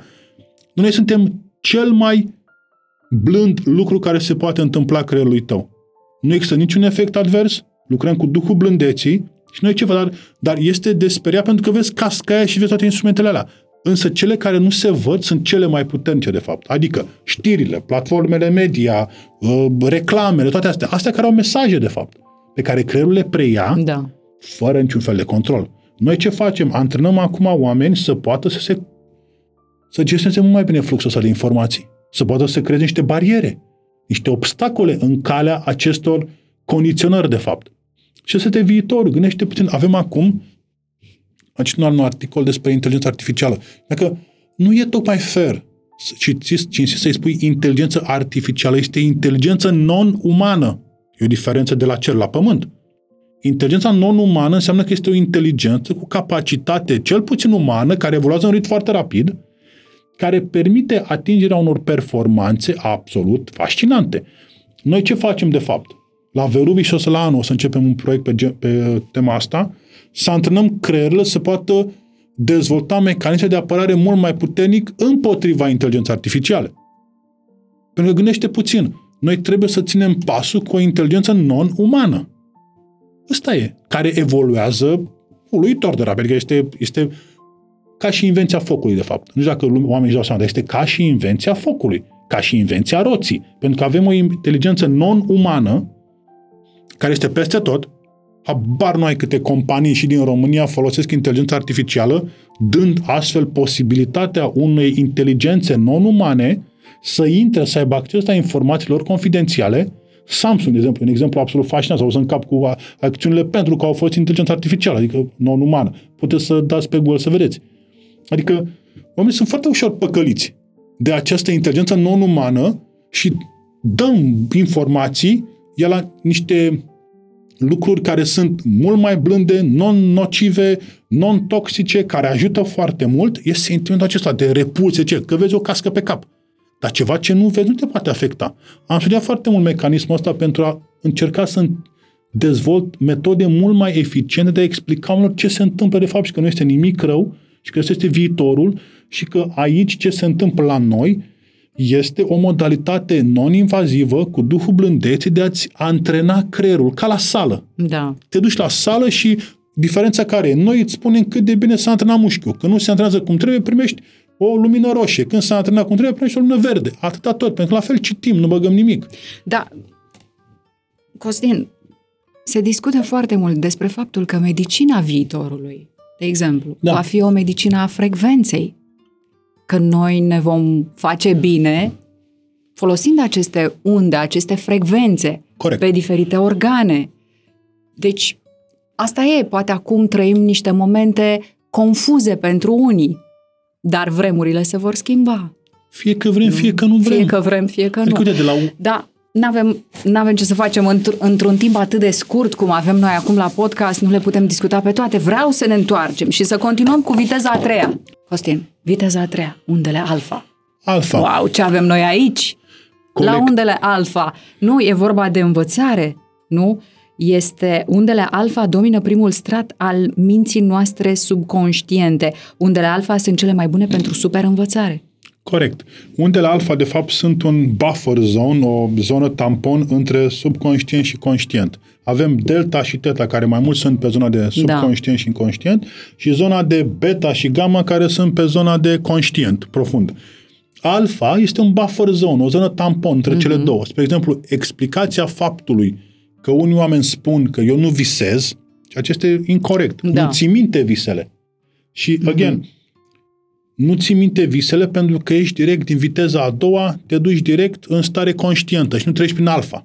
Am te înțeles. Duci direct din theta, te duci în beta, nu treci prin alfa. Și de aia nu ții minte visele, pentru că nu ai, nu treci prin alfa, mm-hmm. ca să poată visele respective să fie ținte minte. Să-ți rămână. Să rămână. Mm-hmm. Când ești direct din theta în beta, direct treci așa, nu mai ții minte visele. Mm-hmm. Nu le mai ții. Plus, alfa este o zonă foarte, foarte importantă pentru că permite colectarea, procesarea și utilizarea informațiilor în context. Adică să știi unde te afli și de ce. Într-o anumită colectivitate. Și foarte important, cum anume tu, sinele tău conștient, sinele da. tău subconștient, îl raportezi la ceea ce se întâmplă în exterior. Adică mm-hmm. cum te poziționezi tu, cu tot ce ești, ce ești tu, traumele tale, vulnerabilitățile tale, mm-hmm. ambițiile tale, obiectivele tale, cum anume te poziționezi tu într-un context. Că este profesional, că este personal. Spre exemplu, când te duci la o întâlnire, first date, da. ok, o întâlnire romantică, cum anume te poziționezi tu, cum anume captezi semnalele respective de la persoana respectivă din fața ta și cum le interpretezi astfel încât, unul la mână, să-ți dai seama din start dacă e pentru tine. Și aici e cu un adendum, cu niște paranteze. Dacă e pentru tine, ca să-ți hrănească o traumă și să mai treci printr-o experiență neplăcută, și subconștient tău știe. Și spune, știi cum spunea un, un terapeut care am lucrat acum mulți ani, spunea că toți avem pe frunte, bine, majoritatea avem pe frunte abuzator și abuzat. Și dacă tu vrei să fii abuzat, găsești un abuzator care să te abuzeze. Fix. Da, exact, dacă nu ești pe ce frecvență trebuie. Da. Dacă ai lucrat cu tine și ești ok și ai un demers terapeut și ești pregătit să cunoști persoana care te va ajuta să evoluezi și veți evolua împreună și veți avea o dragoste împărtășită mm-hmm. și frumoasă, atunci, la prima întâlnire, îți vei da seama de fapt că ea este persoana pentru tine. Însă, secretul e să fii tu ok cu tine. În momentul în care ești ok cu tine, emiți în univers și îți vine persoana care trebuie pentru tine. Dacă nu, îți vine persoana care este mai în vețeole. Exact. Că toate sunt la fel. Nu exact. sunt toate la fel, că nu sunt toate la fel. Numai da, că tu da. ai căutat la nivel subconștient persoana care să te mai învețe o lecție. Să, te, să se metamorfozeze. Și așa, cercul... Exact. Asta este alfa. După aia mai avem a patra viteză beta, care da. este ce vine din exterior. Unde avem acolo zona... De aici, pe de vine și stresul și anxietatea severă. Dar hai să le spunem celor care se uită la noi că noi, în perioada asta cât am vorbit, am fost în alfa. Nu? Pentru că este locul în care noi... suntem relaxați, dar focusați, relaxați concentrați. Activ, da. Da? Și în beta, de ce? Pentru că suntem treji, nu suntem conștienți, da? Și ce se întâmplă? Ce se mai întâmplă în beta? Deci conștientizarea activă îndreptată către lumea exterioară. Corect. Um, sunt prezente în timpul și a pre- depresiei, și a foamei, și, și a iritabilității, în fine. Insomnia este rezultatul producerii de unde beta excesive. Corect, pentru că înainte de somn, și asta e foarte important, mă bucur că ai adus aminte de asta, înainte de somn, știi că se spune că moșine, moșene vine pe la genă. Nu vine neinvitat moșene. Ca să vină moșene pe la genă, tu trebuie să-l inviți. Nu le inviți că ai pus ca pe pernă. Este important să schimbi vitezele. Dacă tu ești în beta, adică zona aia de ce vine exterior, tot timpul agitat, te duci, uh-huh. faci, te, și e bine să fie așa, că, dar nu o perioadă foarte lungă de timp, că dacă ești o perioadă foarte lungă de timp în beta, după uh-huh. aia creierul nu mai poate să schimbe vitezele și tu vrei, înainte să adormi, trebuie mm-hmm. să fii în theta, viteza Clar. a doua, ca după aia să ducă în delta a patruzeci și cinci da, de minute da, da. și să vină în theta, ca să visezi, rapid eye movement. Însă, când ești tu în viteza a patra și nu faci nimic, niciun ritual, nimic, nu te rogi, nu faci niciun demers, nimic, ca să du- schimbi viteza, să duci în a doua, mm-hmm. nu o să vină moșene pe la gene doar pentru că, de exemplu, când, doar că așa vrei tu. Când eram copii, ne rugam înger, îngerașul meu și ce mai... Era de fapt un ritual care ne permitea nouă să, să trecem treci. din vitezele superioare în vitezele inferioare. De-aia e important să ne rugăm înainte să ne culcăm. Sunt câteva acțiuni pe care trebuie să le întreprindem, deci chiar trebuie să le întreprindem. Bine, dacă nu le facem, nu e. Deci e, e important să le facem astfel încât să ajungem în viteza a doua și să dormim cum trebuie. Unul la mână. Înainte cu o oră de somn, nu te mai uiți pe device-uri. Da. E o regulă esențială. De ce? Pe lumina aia albastră păcălește creierul că încă e zi. Că încă e zi și nu mai secretă melatonină, nu mai poți să dormi și asta a fost. Doi la mână. Înainte cu o oră, cel puțin, sau două ore înainte de somn, nu mai mănânci. De ce? Pentru că atunci creierul va folosi energie pentru procesul de digestie și nu va mai te mai trebuie să dormi. Trei la mână. Este foarte important, foarte important să fii recunoscător pentru ceea ce s-a întâmplat în ziua respectivă și să-ți mulțumești ție și divinității pentru că ai făcut tot ce se poate ca să-ți îndeplinești misiunea pe acest pământ.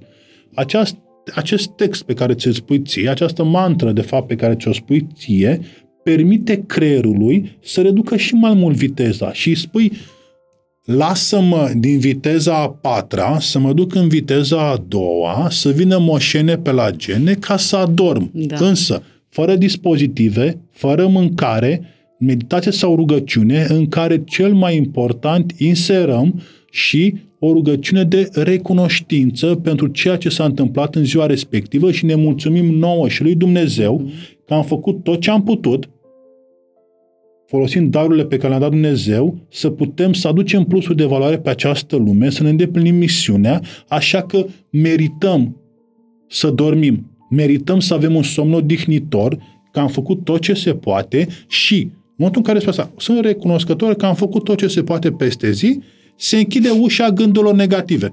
Se închide ușa gândurilor. Dar ce o să faci cu da. controlul ăla? Dar ce o să faci cu colega aia? Nu, grija, preocuparea. Exact, se da. închide. De-aia beta, de exemplu, cum ai spus, este foarte adevărat, uh, hiperactivarea pe beta, spre exemplu, foarte multe uh, zone din creier pe beta și foarte beta avansat puternic, nu permite încetinirea vitezei către o zonă în care să poți să dormi, să vină moșene pe la gene. Toate o explicație, de fapt.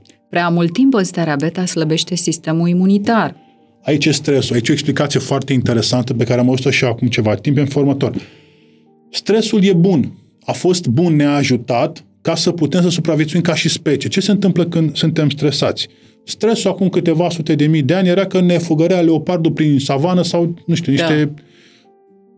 acțiuni de genul acesta, niște amenințări, pericol, la, pericol pentru integritatea noastră fizică. Mm-hmm. Că nu venea unul să te înjure, nu. Venea tigru să te mănânce sau leu sau habar n-am ce mai era pe acolo. Și în momentul respectiv, creierul s-a adaptat și spune în formător: bă, e pericol, ce facem? Avem freeze, flight or fight, reacție viscerale de apărare, adică fugi, îngheți sau da. lupți. Îngheți, te ascunzi și stai da, acolo da, să da.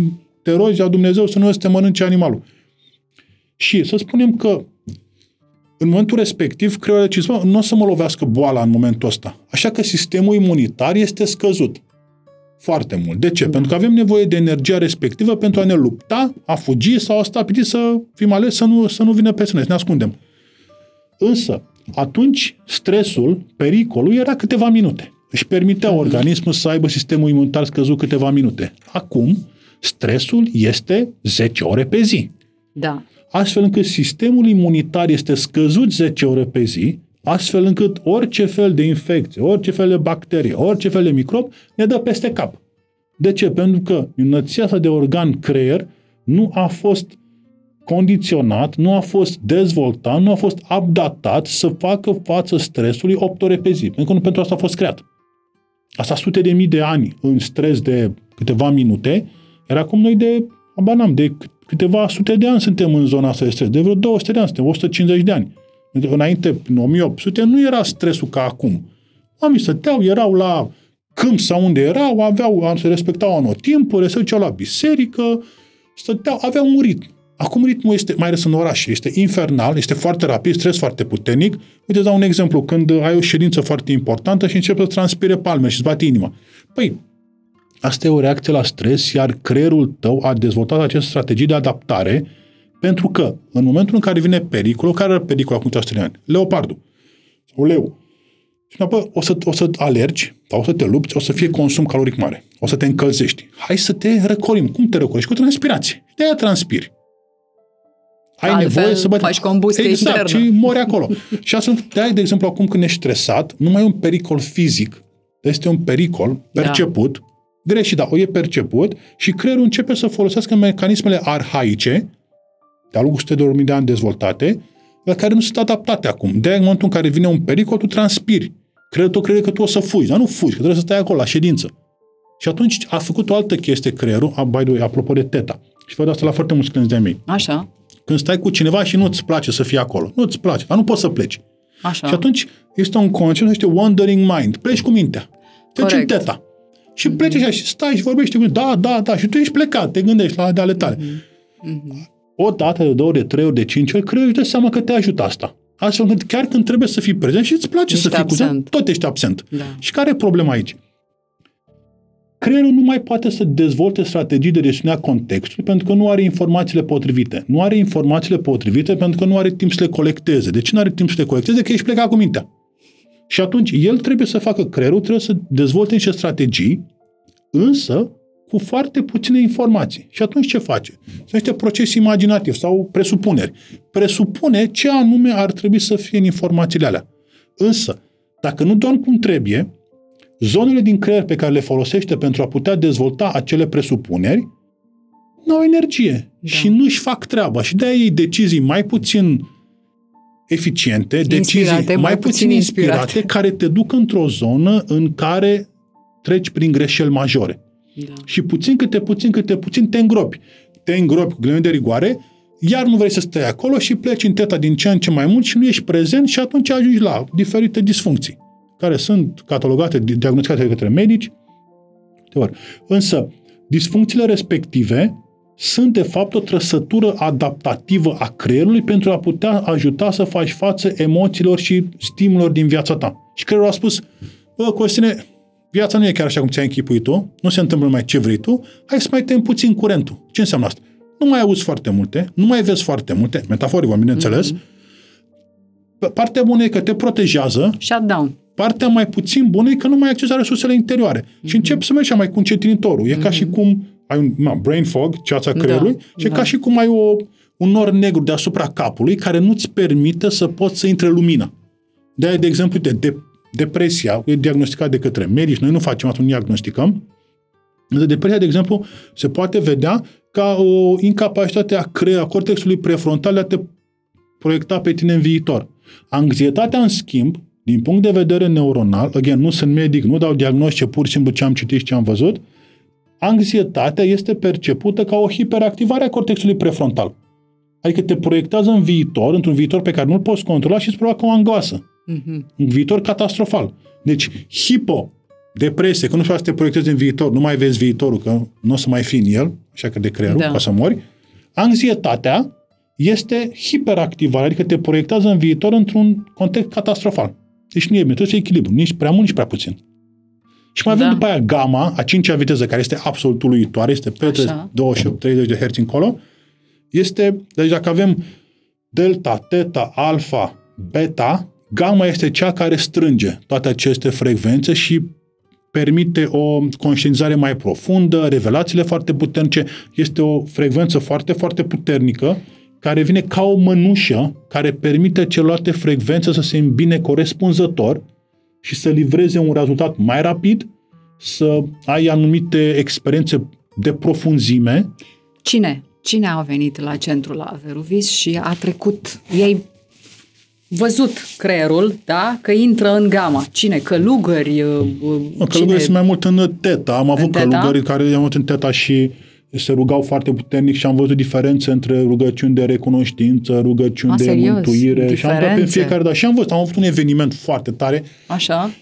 O operă de artă, am finanțat o operă de artă, o echipă de artiști care au făcut ce au făcut. Am luat electroencefalograme la persoane care erau diagnosticate de medici cu depresie, anxietate și am făcut muzică din ele. Și a fost la o galerie de artă pe Dorobanți, a fost câte, acum e în toată țara și o să plece și în Dubai și nu știu pe unde cu această uh, Uh, instalație, a fost uluitor. Uluitor a fost. Deci am făcut, au făcut muzică din creierele unor persoane care aveau depresie și anxietate. Și după aia am avut un, într-o, într-o sâmbătă, cred că acum vreo trei săptămâni, am fost și am pus casca pe cap unor oameni care stăteau și erau expuși la imaginele alea. Și le-am arătat pe un ecran imens ce se întâmplă. Uite aici cum se întâmplă cu creierul, uite cum comunică. Mm-hmm. Și m-am și eu acolo, avem și un clip pe tema asta și nu știu, mi-a venit să mă descalț. M-am descălțat și erau niște monitoare așa, în care erau mai mulți actori care îi filmați în timp ce erau depresivi, anxioși, aveau tot felul, jucau mm-hmm. niște roluri. Da. Dar simplu fapt că jucau rolurile respective, bine, și aveau și ei această um, disfuncție în ei. Am tot acolo, m-am pus în poziție de meditație, cu picioarele goale, doamne, și am plâns cum n-am plâns de foarte mult timp. Dar aș, deci, am vrut să văd exact ce am făcut eu și echipa mea. Și după ce am terminat munca, am, într-o sâmbătă, am avut uh, acest, m-am dus și am făcut acest eveniment gratuit pentru toată cine vrea să vină și au venit foarte mulți oameni, foarte mult de asta. Și am stat acolo înainte, m-am descălțat, m-am pus jos între ecranele respective, erau vreo zece ecrane și m-a luat un plâns atât de puternic, am simțit durerea celor și am simțit de fapt muzica respectivă din electroencefalogramele respective cu anxietate și depresie care simțeam cum pătrund în mine. Și am plâns uluitor. Am avut aceeași experiență pe care am avut-o în, uh, la mănăstire în două mii șase, când am intrat, în două mii șaisprezece, când am intrat în uh, mănăstire, o să fie și în carte, și uh, încă piatra noastră la mănăstirea foarte tare, am intrat acolo și am început să urlu atât de puternic că au ieșit toți din mănăstire. S-au spus și m-au închis acolo jumătate de oră. A fost foarte tare și a fost o experiență uh, când am intrat în mănăstire, nu cred că am povestit-o. În carte. Unde erai? La ce mănăstire? La Mănăstirea Nechid, lângă Piatra Neamț. Știu. La Părintele Zenove, acolo foarte... Știu, exact, la Părintele Zenove. Da, da, da. Și, am, și a fost foarte tare în două mii șaisprezece, am intrat acolo și am intrat în mănăstire, am cu niște cunoștințe, m-au dus acolo, că eram praf, eram mai de capul meu, și am intrat, m-am dus să pup icoanele mm-hmm. și am simțit o mână așa, am simțit că m-a luat de ceafă și m-a aruncat în genunchi, am, am, am început să urlu, era, cred că erau vreo cincizeci de oameni în biserică, au fugit toți, m-au închis înăuntru și s-au dus după aia la Părintele Zenove și a, Părintele a destulă minte și un om foarte înțelept în anumite contexte și a... ne-a spus, lăsați-l acolo, se calmeze. Și am stat vreo jumătate de oră, am urlat de n-am știut de mine. A fost foarte puternic experiența, după aia n-am mai putut să vorbesc vreo oră. Dar și... ce te făcea să urli? Adică ce, ce, Uite, am ce simțit an? aceeași chestie acum trei săptămâni, Așa? când eram durerea foarte profundă. Acolo e un loc binecuvântat Dumnezeu, foarte, foarte da. tare. Nu știam asta, dar au foarte multe moaște, cea mai mare colecție de moaște pe am aflat. Și toată acea, și un loc, știu că a fost, și povestea părintele că a venit acolo un cercetători, înainte să-mi vin eu, și au măsurat și au avut nivelul de energie, ceva foarte, mm-hmm. foarte interesant se întâmplă acolo și foarte multă lume se duce. N-am mai fost, o să mă duc și am intrat acolo și simt, literalmente am simțit o energie foarte, foarte puternică care a trecut prin mine și m-a, m-a, m-a sensibilizat foarte, foarte bine și a, a rezonat, de fapt, cu ceva, cu o durere foarte puternică din mine, foarte puternică, o durere pe care nu o puteai controla. Mm. Și am urlat, am fost acolo jumătate de oră, a fost o descărcare uluitor de putență, dacă s-au fugit și cincizeci de oameni din biserică, a fost destul de intens și pentru Și te-au ei. și închis acolo, m-au ca să acolo, te calmezi, nu? Cu, exact. Cu demonii pe el. Și wow. am avut aceeași experiență, bine, mult, mult mai, am urlat, îmi venea să o dau, urlam pe interior foarte, foarte puternic. Acum trei săptămâni sau două, într-o sâmbătă, e filmat acolo, nu am filmat până când plângeam sau o să văd filmarea. Unde erai? La, la Mobius Gallery, pe Dorobanți, să avem acolo, aveam expoziția noastră. Bine, cu echipa pe care noi am finanțat-o, o echipă de artiști și am luat electroencefalogramele, Așa. le-am transformat cifrele respective, ne-au ajutat cei din Statele Unite, colegii noștri de acolo, uh-huh. și am transformat cifrele respective, că e statistică până la urmă, cifrele respective le-am transformat în muzică. Da, am Iar înțeles. Deci acolo cunoște... te-a, te-a... Da, și am stat acolo. Acolo a venit, te-a, te-a copleșit. Și, da, și am stat, eu stai să văd ce am făcut aici, uh-huh. ce avem noi aici. Și am stat și literalmente am muzica aia acolo, cânta din electroencefalogram, persoană cu depresie uh-huh. și anxietate, a fost atât de puternică, încât am început să plâng instantaneu și același răcnet foarte puternic, de acolo l-am avut fizic în două mii șaisprezece, acum, slavă Domnului, m-am controlat, dar am un răcnet foarte puternic dar în interiorul meu. Dar tu te-ai expus, tu, ești, tu, tu, tu simți mult și vezi monstruos, cum zicea Caragiale, nu? Simt mult, văd monstruos, simt enorm. Tu ești foarte sensibil, tu e nu ți-e teamă, sensitivitatea asta, nu ți-e teamă cumva că expunându-te, știi, adică fiind foarte expus la genul ăsta, uite, starea aia de anxietate, ce au simțit oamenii Știu. aceia, muzica, după care, au fost făcut, după care a fost făcută, nu după stările acelea, tu ai captat-o prin toți porii tăi. Da. Nu ți-e teamă când te expui. Păi de ce știi? Să fie teamă? Este Dumnezeu atunci, era cu mine atunci. E adevărat, dar știi, în momentul în care, știi, e ca o contagiozitate și în prezența unui om care e bolnav, dacă ești foarte empatic, tu captezi din suferința lui, te uite, încarci cu... Uite, îți răspund la întrebarea și apoi să notez o să vorbim despre supraempatie și ce înseamnă ea de fapt. E foarte important iată, de menționat asta. Iată. So, ți-am spus că privesc acum cei cinci ani de zile care se descrie da. și în carte cu da. iadul meu personal ca pe perioadă nu frumoasă, aproape frumoasă. Pentru că m-a ajutat pe mine să experimentez niște lucruri. Nu știu, că nu mai înțelegeam nici ce noapte de ce e zi. Adică dacă mă închideam undeva la psihiatrie, nu mai ieșeam. Wow. Bine că nu m-am închis nimeni pe acolo. Da. Că vorbeam singur pe străzi. Am fost uh, acolo unde trebuie. Nu ieșeam de sub pat. Chiar dormeam sub pat. Era interesant. Uh, singura persoană care a fost cu mine în perioada respectivă și e soția mea. Hata tot. În rest, n-a mai fost nimeni cu mine. Sunt foarte recunoscător pentru asta. Și... Uh, mulțumesc lui Dumnezeu că am fost în cercurile alea ale iadului în care am simțit o durere uluitoare pe care nu pot să o replici, nu pot să o explici, mm-hmm. pentru că unul la mână îmi înțeleg clienții, înțeleg. Acum da. Înțeleg. Cred. Și pot să renunț cu ei. Doi la mână, pot să fac față acum unor experimente pe care le fac pe mine pentru mm-hmm. a putea inova, crește capacitatea de procesare a informației, a vedea, de exemplu, a conecta. De asta vin, de aici vin invențiile. Din modul în care iei toate informațiile, mm-hmm. ce reprezinți tu de fapt, pivotezi, iei informația și o manevrezi altfel, astfel încât să iasă idei noi, care nu da. sunt de, de nicăieri, sunt din mine. Dar e o carte foarte interesantă care se numește, și o recomand tuturor, se numește De unde vin ideile bune, al lui Steven Johnson. Vă recomand să o citiți, absolut genială, că este acum, nu știu, cred, douăzeci de ani, ceva genul ăsta, dar absolut genială cartea. Și ne explică de fapt cum este cu inovația. A fost cartea mea de căpătăi foarte mulți ani. Și sunt foarte mândru să spun că eu am plecat din corporație în două mii unsprezece după un curs de managementul inovării cu o companie, făcută o companie foarte tare, cu care îi lucrăm acum și e absolut uluitor cum s-au așezat lucrurile și am plecat pe managementul inovării. Eu am știut că asta o să fac, am știut în sinea mea, cu toate că toți îmi spuneau, nu o să faci, o să fii vânzător, o să nu, nu te ori. I-am lăsat în pace. Și acum, antrenându-mă pe mine, intru în zone foarte profunde în care pot să accesezi informația, să o scot la iveală, să o schimb, uh-huh. să o condiționez, să o pivotez, să o fac în milioane de moduri, astfel încât la sfârșit este inovația. Astea sunt doar primele două. Asta este, și o să vorbim despre a doua invenție care este absolut fascinantă pentru mine și pentru clienții care, au, care am testat, pentru că prima este cu starea aceasta de uh, generarea rețelor, de accesarea rețelor neuronale primare și generarea unor contexte pentru a le putea clientul învăța să le condiționeze singur. Mm-hmm. Iar a doua invenție este, de fapt, o neuroconstelație, îndenumită wow. Veruvis egreora, și e un suprabrain structure. Uh, eu am fost la Berhelinger în două mii În două mii șaptesprezece, la Berhelinger Institute, mi-a plăcut la nebunie. El încă trăia în două mii șaptesprezece. Da, da, L-ai da. cunoscut? Am discutat cu el Așa. o singură dată. După aia am lucrat cu echipa de acolo uh-huh. și mi-a plăcut la nebunie. Ultima conversație am făcut în două mii nouăsprezece, după aia am luat-o pe Neuroscience. Iar acum ce facem? De fapt și cu... Uh, Ești co- constelator? Stai un pic. Am făcut. Ai dar făcut? Nu am mai făcut, nu pot să ai, spun, f- ai facilitat da. constelații? Am facilitat vreo patru sute până în două mii nouăsprezece. Dar uh, am făcut cu studenții mei, am făcut vreo trei patru pe zi. A fost interesant.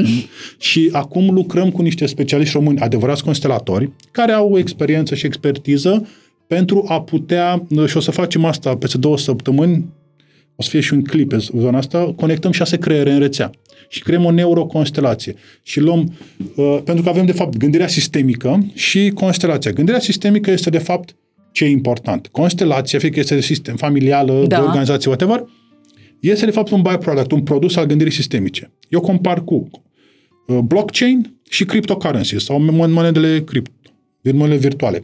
Ce este important este tehnologia blockchain. Cryptocurrency este de fapt pur și simplu un produs al blockchain. Acolo este de fapt puterea, pentru că blockchain se poate folosi în foarte mult, o să revoluționeze lumea. Însă prima aplicație, una din prima aplicație a fost cryptocurrency, care a dat lumea peste cap. Și bine și rău, whatever. Da. Însă blockchain este cea importantă. La fel și la constelații, este gândirea sistemică, adică sondarea subconștientului colectiv și constelațiile. Pe mine nu mă interesează constelațiile în felul în care sunt acum. Am făcut, e ok, înțeleg, e minunat. Dar ce te interesează? Pe mine ce interesează gândirea relevant? sistemică pe Așa? care am combinat-o cu neuroscience mm-hmm. și am creat un suprabrain structure. Asta se numește egregora. Egregora este, spuneau grecii antici, este o entitate care sunează din mai mulți oameni. De exemplu, noi aici Conștiința cât suntem... colectivă. Da. Noi aici cât suntem, creăm o entitate, de fapt, care are da. o, um, un impact asupra vieții reale. Veruvis, de fapt, înseamnă cei cinci heruvim. De aici vine numele. Când meditam odată cu mm-hmm. channeling și Așa. mi-a venit uh, cuvântul heruvis, care înseamnă heruvim. Și na, după câteva zile mi-a venit o altă, mi-a venit cifra cinci și romantică. Și cifra cinci romantică este V. H este, uite, Veruvis, cei cinci heruvim. Mm-hmm. Și ce o să facem peste două săptămâni, că deja am totul setat, da, întâi dăm drumul la inovația și după aia cealaltă. Sunt singurele în lume, amândouă. Și o să luăm, deci o să fiu eu, încerc la fel ca la, și am făcut o setup-ul ca la constelație, numai că o să fie cinci clienți care sunt heruvimi, de fapt, da. Veruvis și eu și Veruvis. Clientul și tot timpul clientul va avea în față Veruvis, adică cei cinci, care vor fi zece cincisprezece la anul, o să fac una cu trei sute de oameni pe care o să legăm în rețea și începem să ne antrenăm. Deci, șase persoane, șase persoane șase în cer, creiere. conectate creele, tot fiecare cu calculatorul lui, da. și un soft care permite să monitorizăm în timp real ce se întâmplă în creierul respectiv, fiecare creiere, și în momentul în care creele se optimizează prin brainwave întrebă, adică prin sincronizare mm-hmm. neuronală, începe constelație. Și atunci, de fapt, creierele creează, uite, e o carte foarte tare, se numește The Power of Eight, vă recomand să o citiți foarte, foarte tare, puterea celor opt, de line, uh, dar vă recomand să o citiți. Și acolo explică că oamenii care se conectează așa, fără așa. căști, fără nimic, poate să facă chestii absolut uluitoare. Eu ce fac? Merg și mai departe mm-hmm. și creez o constelație în care se întâmplă în mințile noastre, în energia noastră, în planul, în câmpul de informație, fără să mai fie nevoie să faci constelația respectivă cu reprezentanți, care este foarte bună și este minunată și chiar sunt, să fie cât mai mulți care fac asta. E minunat. Și la ce mă ajută? Păi dacă te ajută pentru mă că... conectez cu celelalte creiere. Păi asta e ideea. Se creează o suprabrain structure, care se creează și într-o constelație reală. Deci noi putem da. să o monitorizăm și supraentitatea respectivă, egregora, permite, în teorie, că încă nu e nimic dovedit, dar suntem pe cale să facem și asta, cu două blândeții, permite entitatea respectivă să se distribuie energia, să se creeze un ec- se numește homeostazie, adică da. echilibru interior între persoanele respective. Adică energia care este în surplus este către ceilalți și se armonizează. Astfel încât noi acum antrenăm creierul. Cum antrenăm? Să, să, să poată să echilibreze din punct de vedere energetic zonele. grosier spus. Adică uh-huh. zonele care sunt hipoactivate transformă, se echilibrează cu cele care sunt hiperactivate și creierul învață singur cum să distribuie energia. În noua formulă, uh-huh. noi creăm o soluție prin care, again, teoretic, însă am avut date foarte bune cu asta până acum, teoretic se poate crea o distribuție homeostatică a energiei între cele șase creiere. Astfel încât ce nu puteam să facem până acum, să putem să facem la nivel de accesarea unor resurse interioare din subconștientul colectiv. Uh-huh. Cum facem asta?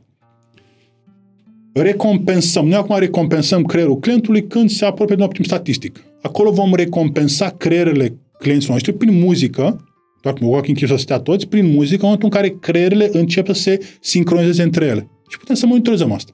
Uh-huh. Și pur și simplu e o meditație foarte, foarte puternică, care apoi se transformă într-o constelație de ce? Carl Gustav Jung, părintele psihologian al ce spunea că da. sunt trei mari modalități prin care comunicăm cu subconștientul. Imaginație, simbolistică și vis. Noi folosim imaginația și simbolistică, clientul acasă vis. Aici vom folosi imaginația și simbolistica pentru a putea identifica simbolistica necesară pentru fiecare client în parte, care să-i permită să fie cheia pentru dezlegarea constelației sale. Facem Aha. asta și după aceea discutăm între noi.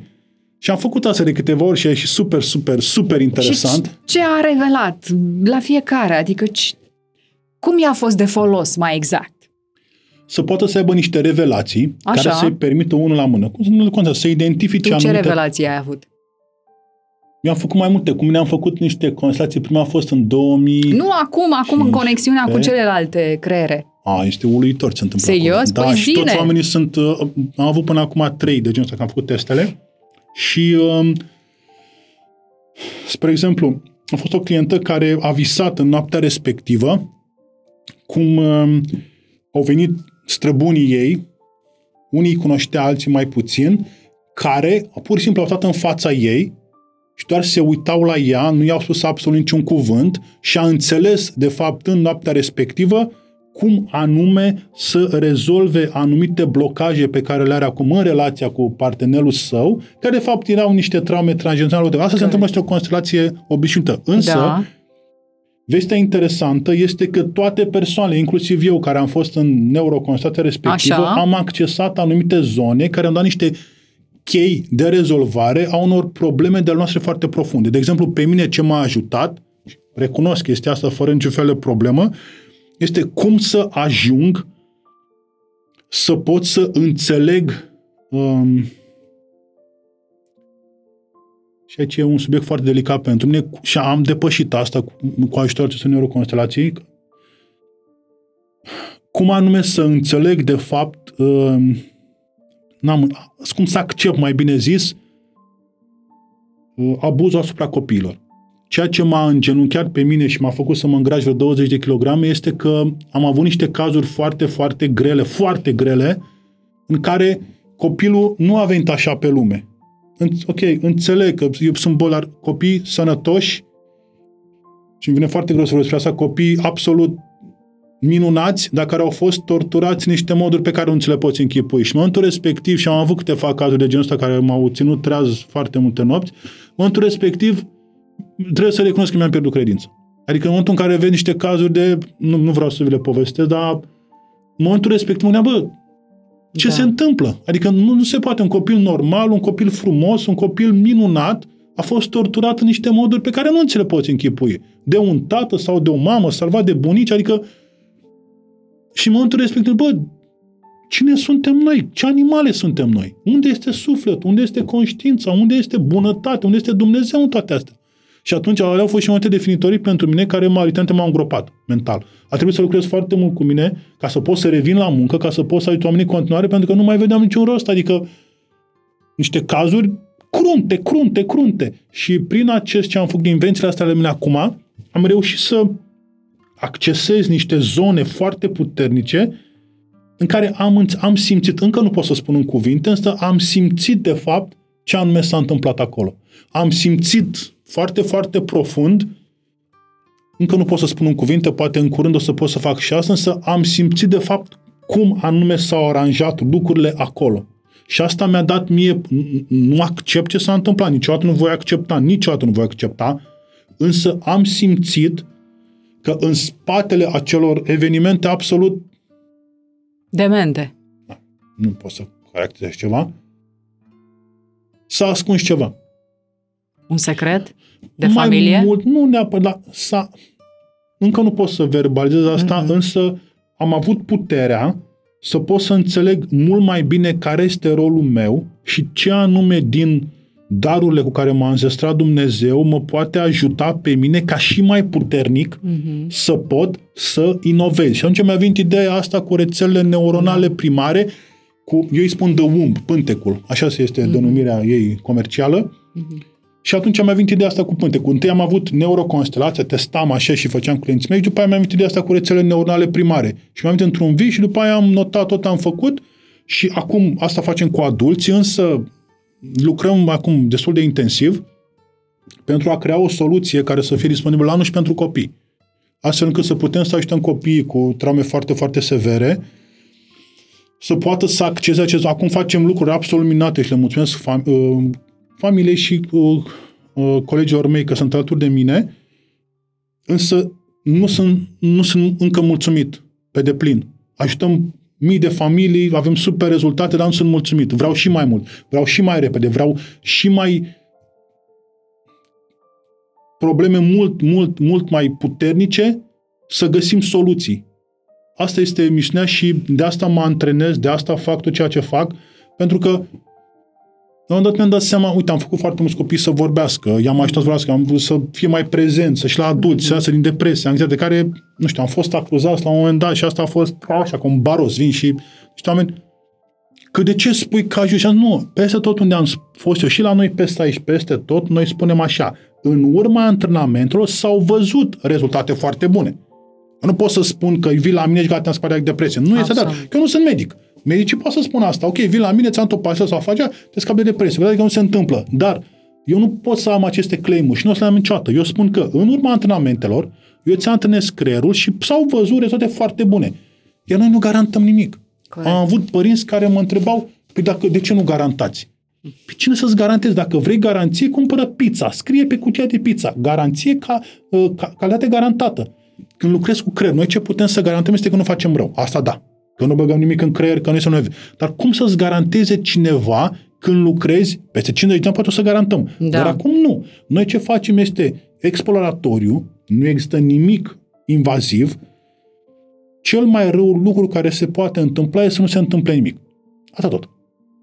Însă nu există niciun efect advers, pentru că noi învățăm creierul cu duhul blândeții și toate aceste invenții pe care acum, aceste două pe care le dăm drum, care, by the way, nu există nicăieri în lume, la anul, la anul, în septembrie o să începem să certificăm pe zona asta de neuroconstelație, începem să ieșim cu cursuri, de experiența noastră și să ieșim puternic, să împărtășim din cunoaștere, că a venit o clientă care mi-a deschis ochii de fapt și mi-a zis, bă, Costine, tu de ce nu ieși să spui ce faci aici? Te îngropi aici în muncă toată ziua, stai cu toți clienții, nu mai fac nici asta, nu mai stau cu toți clienții, că nu mai pot, nu pot stau cu toți clienții, sunt sute de clienți, nu pot să fac. Și a zis, ieși de aici.